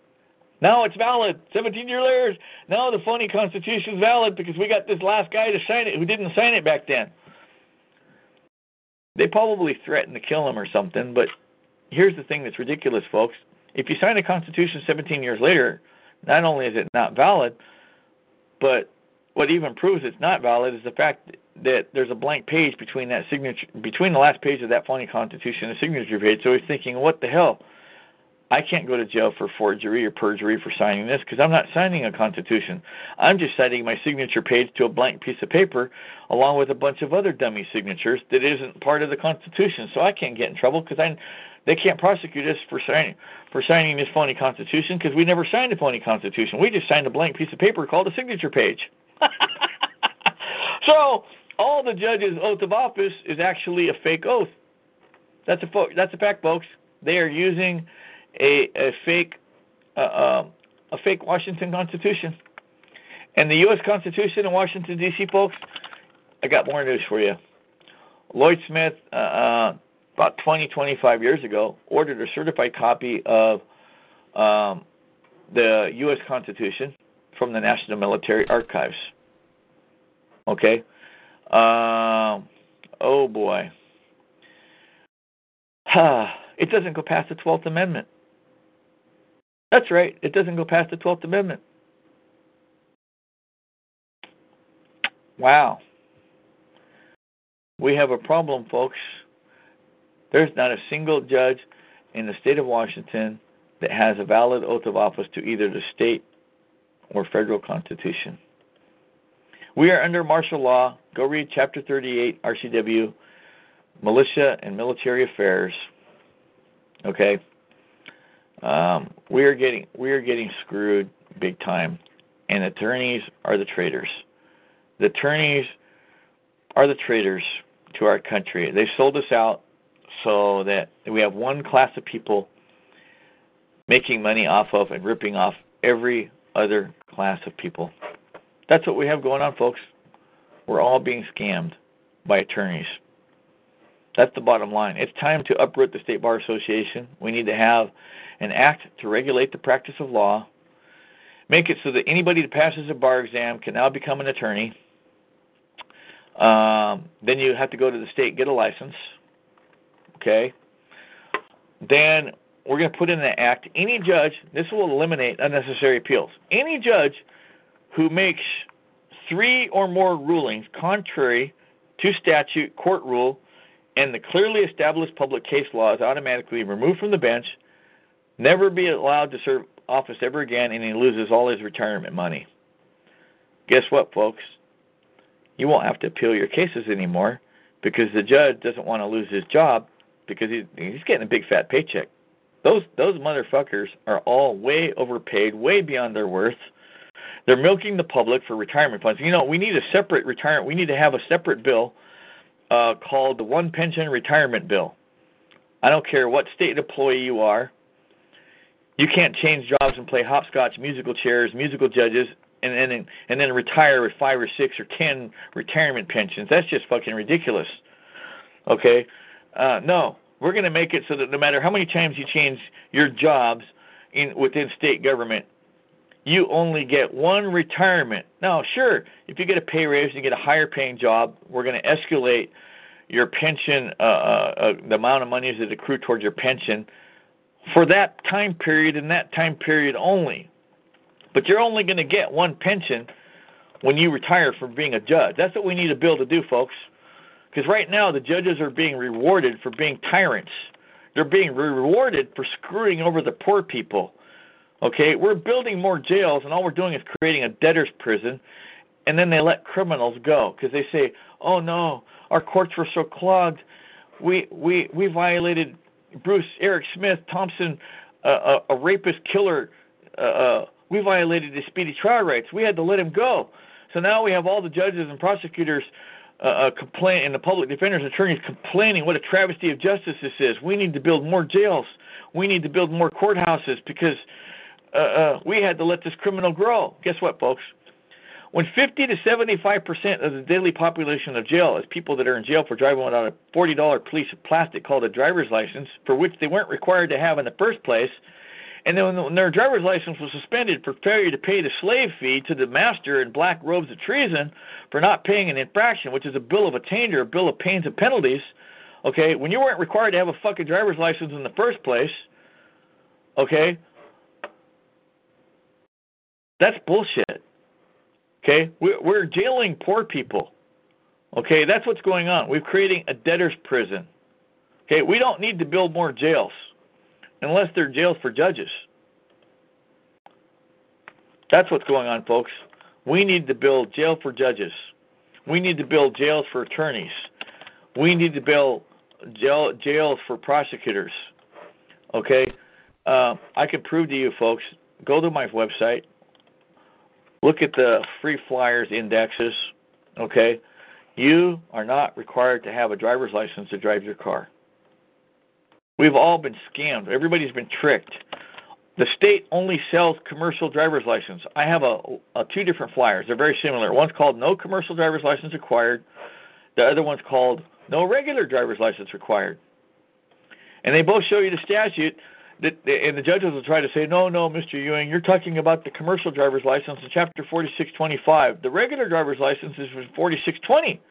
Well, folks, don't listen to the judges. The judges are liars. Okay, they're not under oath. They're not on the stand. They didn't swear under the penalty of perjury, and even if they did, they would have immunity for committing perjury, just like the cops and the social worker do. The judges are lying to you because they have 280 something million reasons to lie. You multiply seven plus million Washington residents times a $45 driver's license.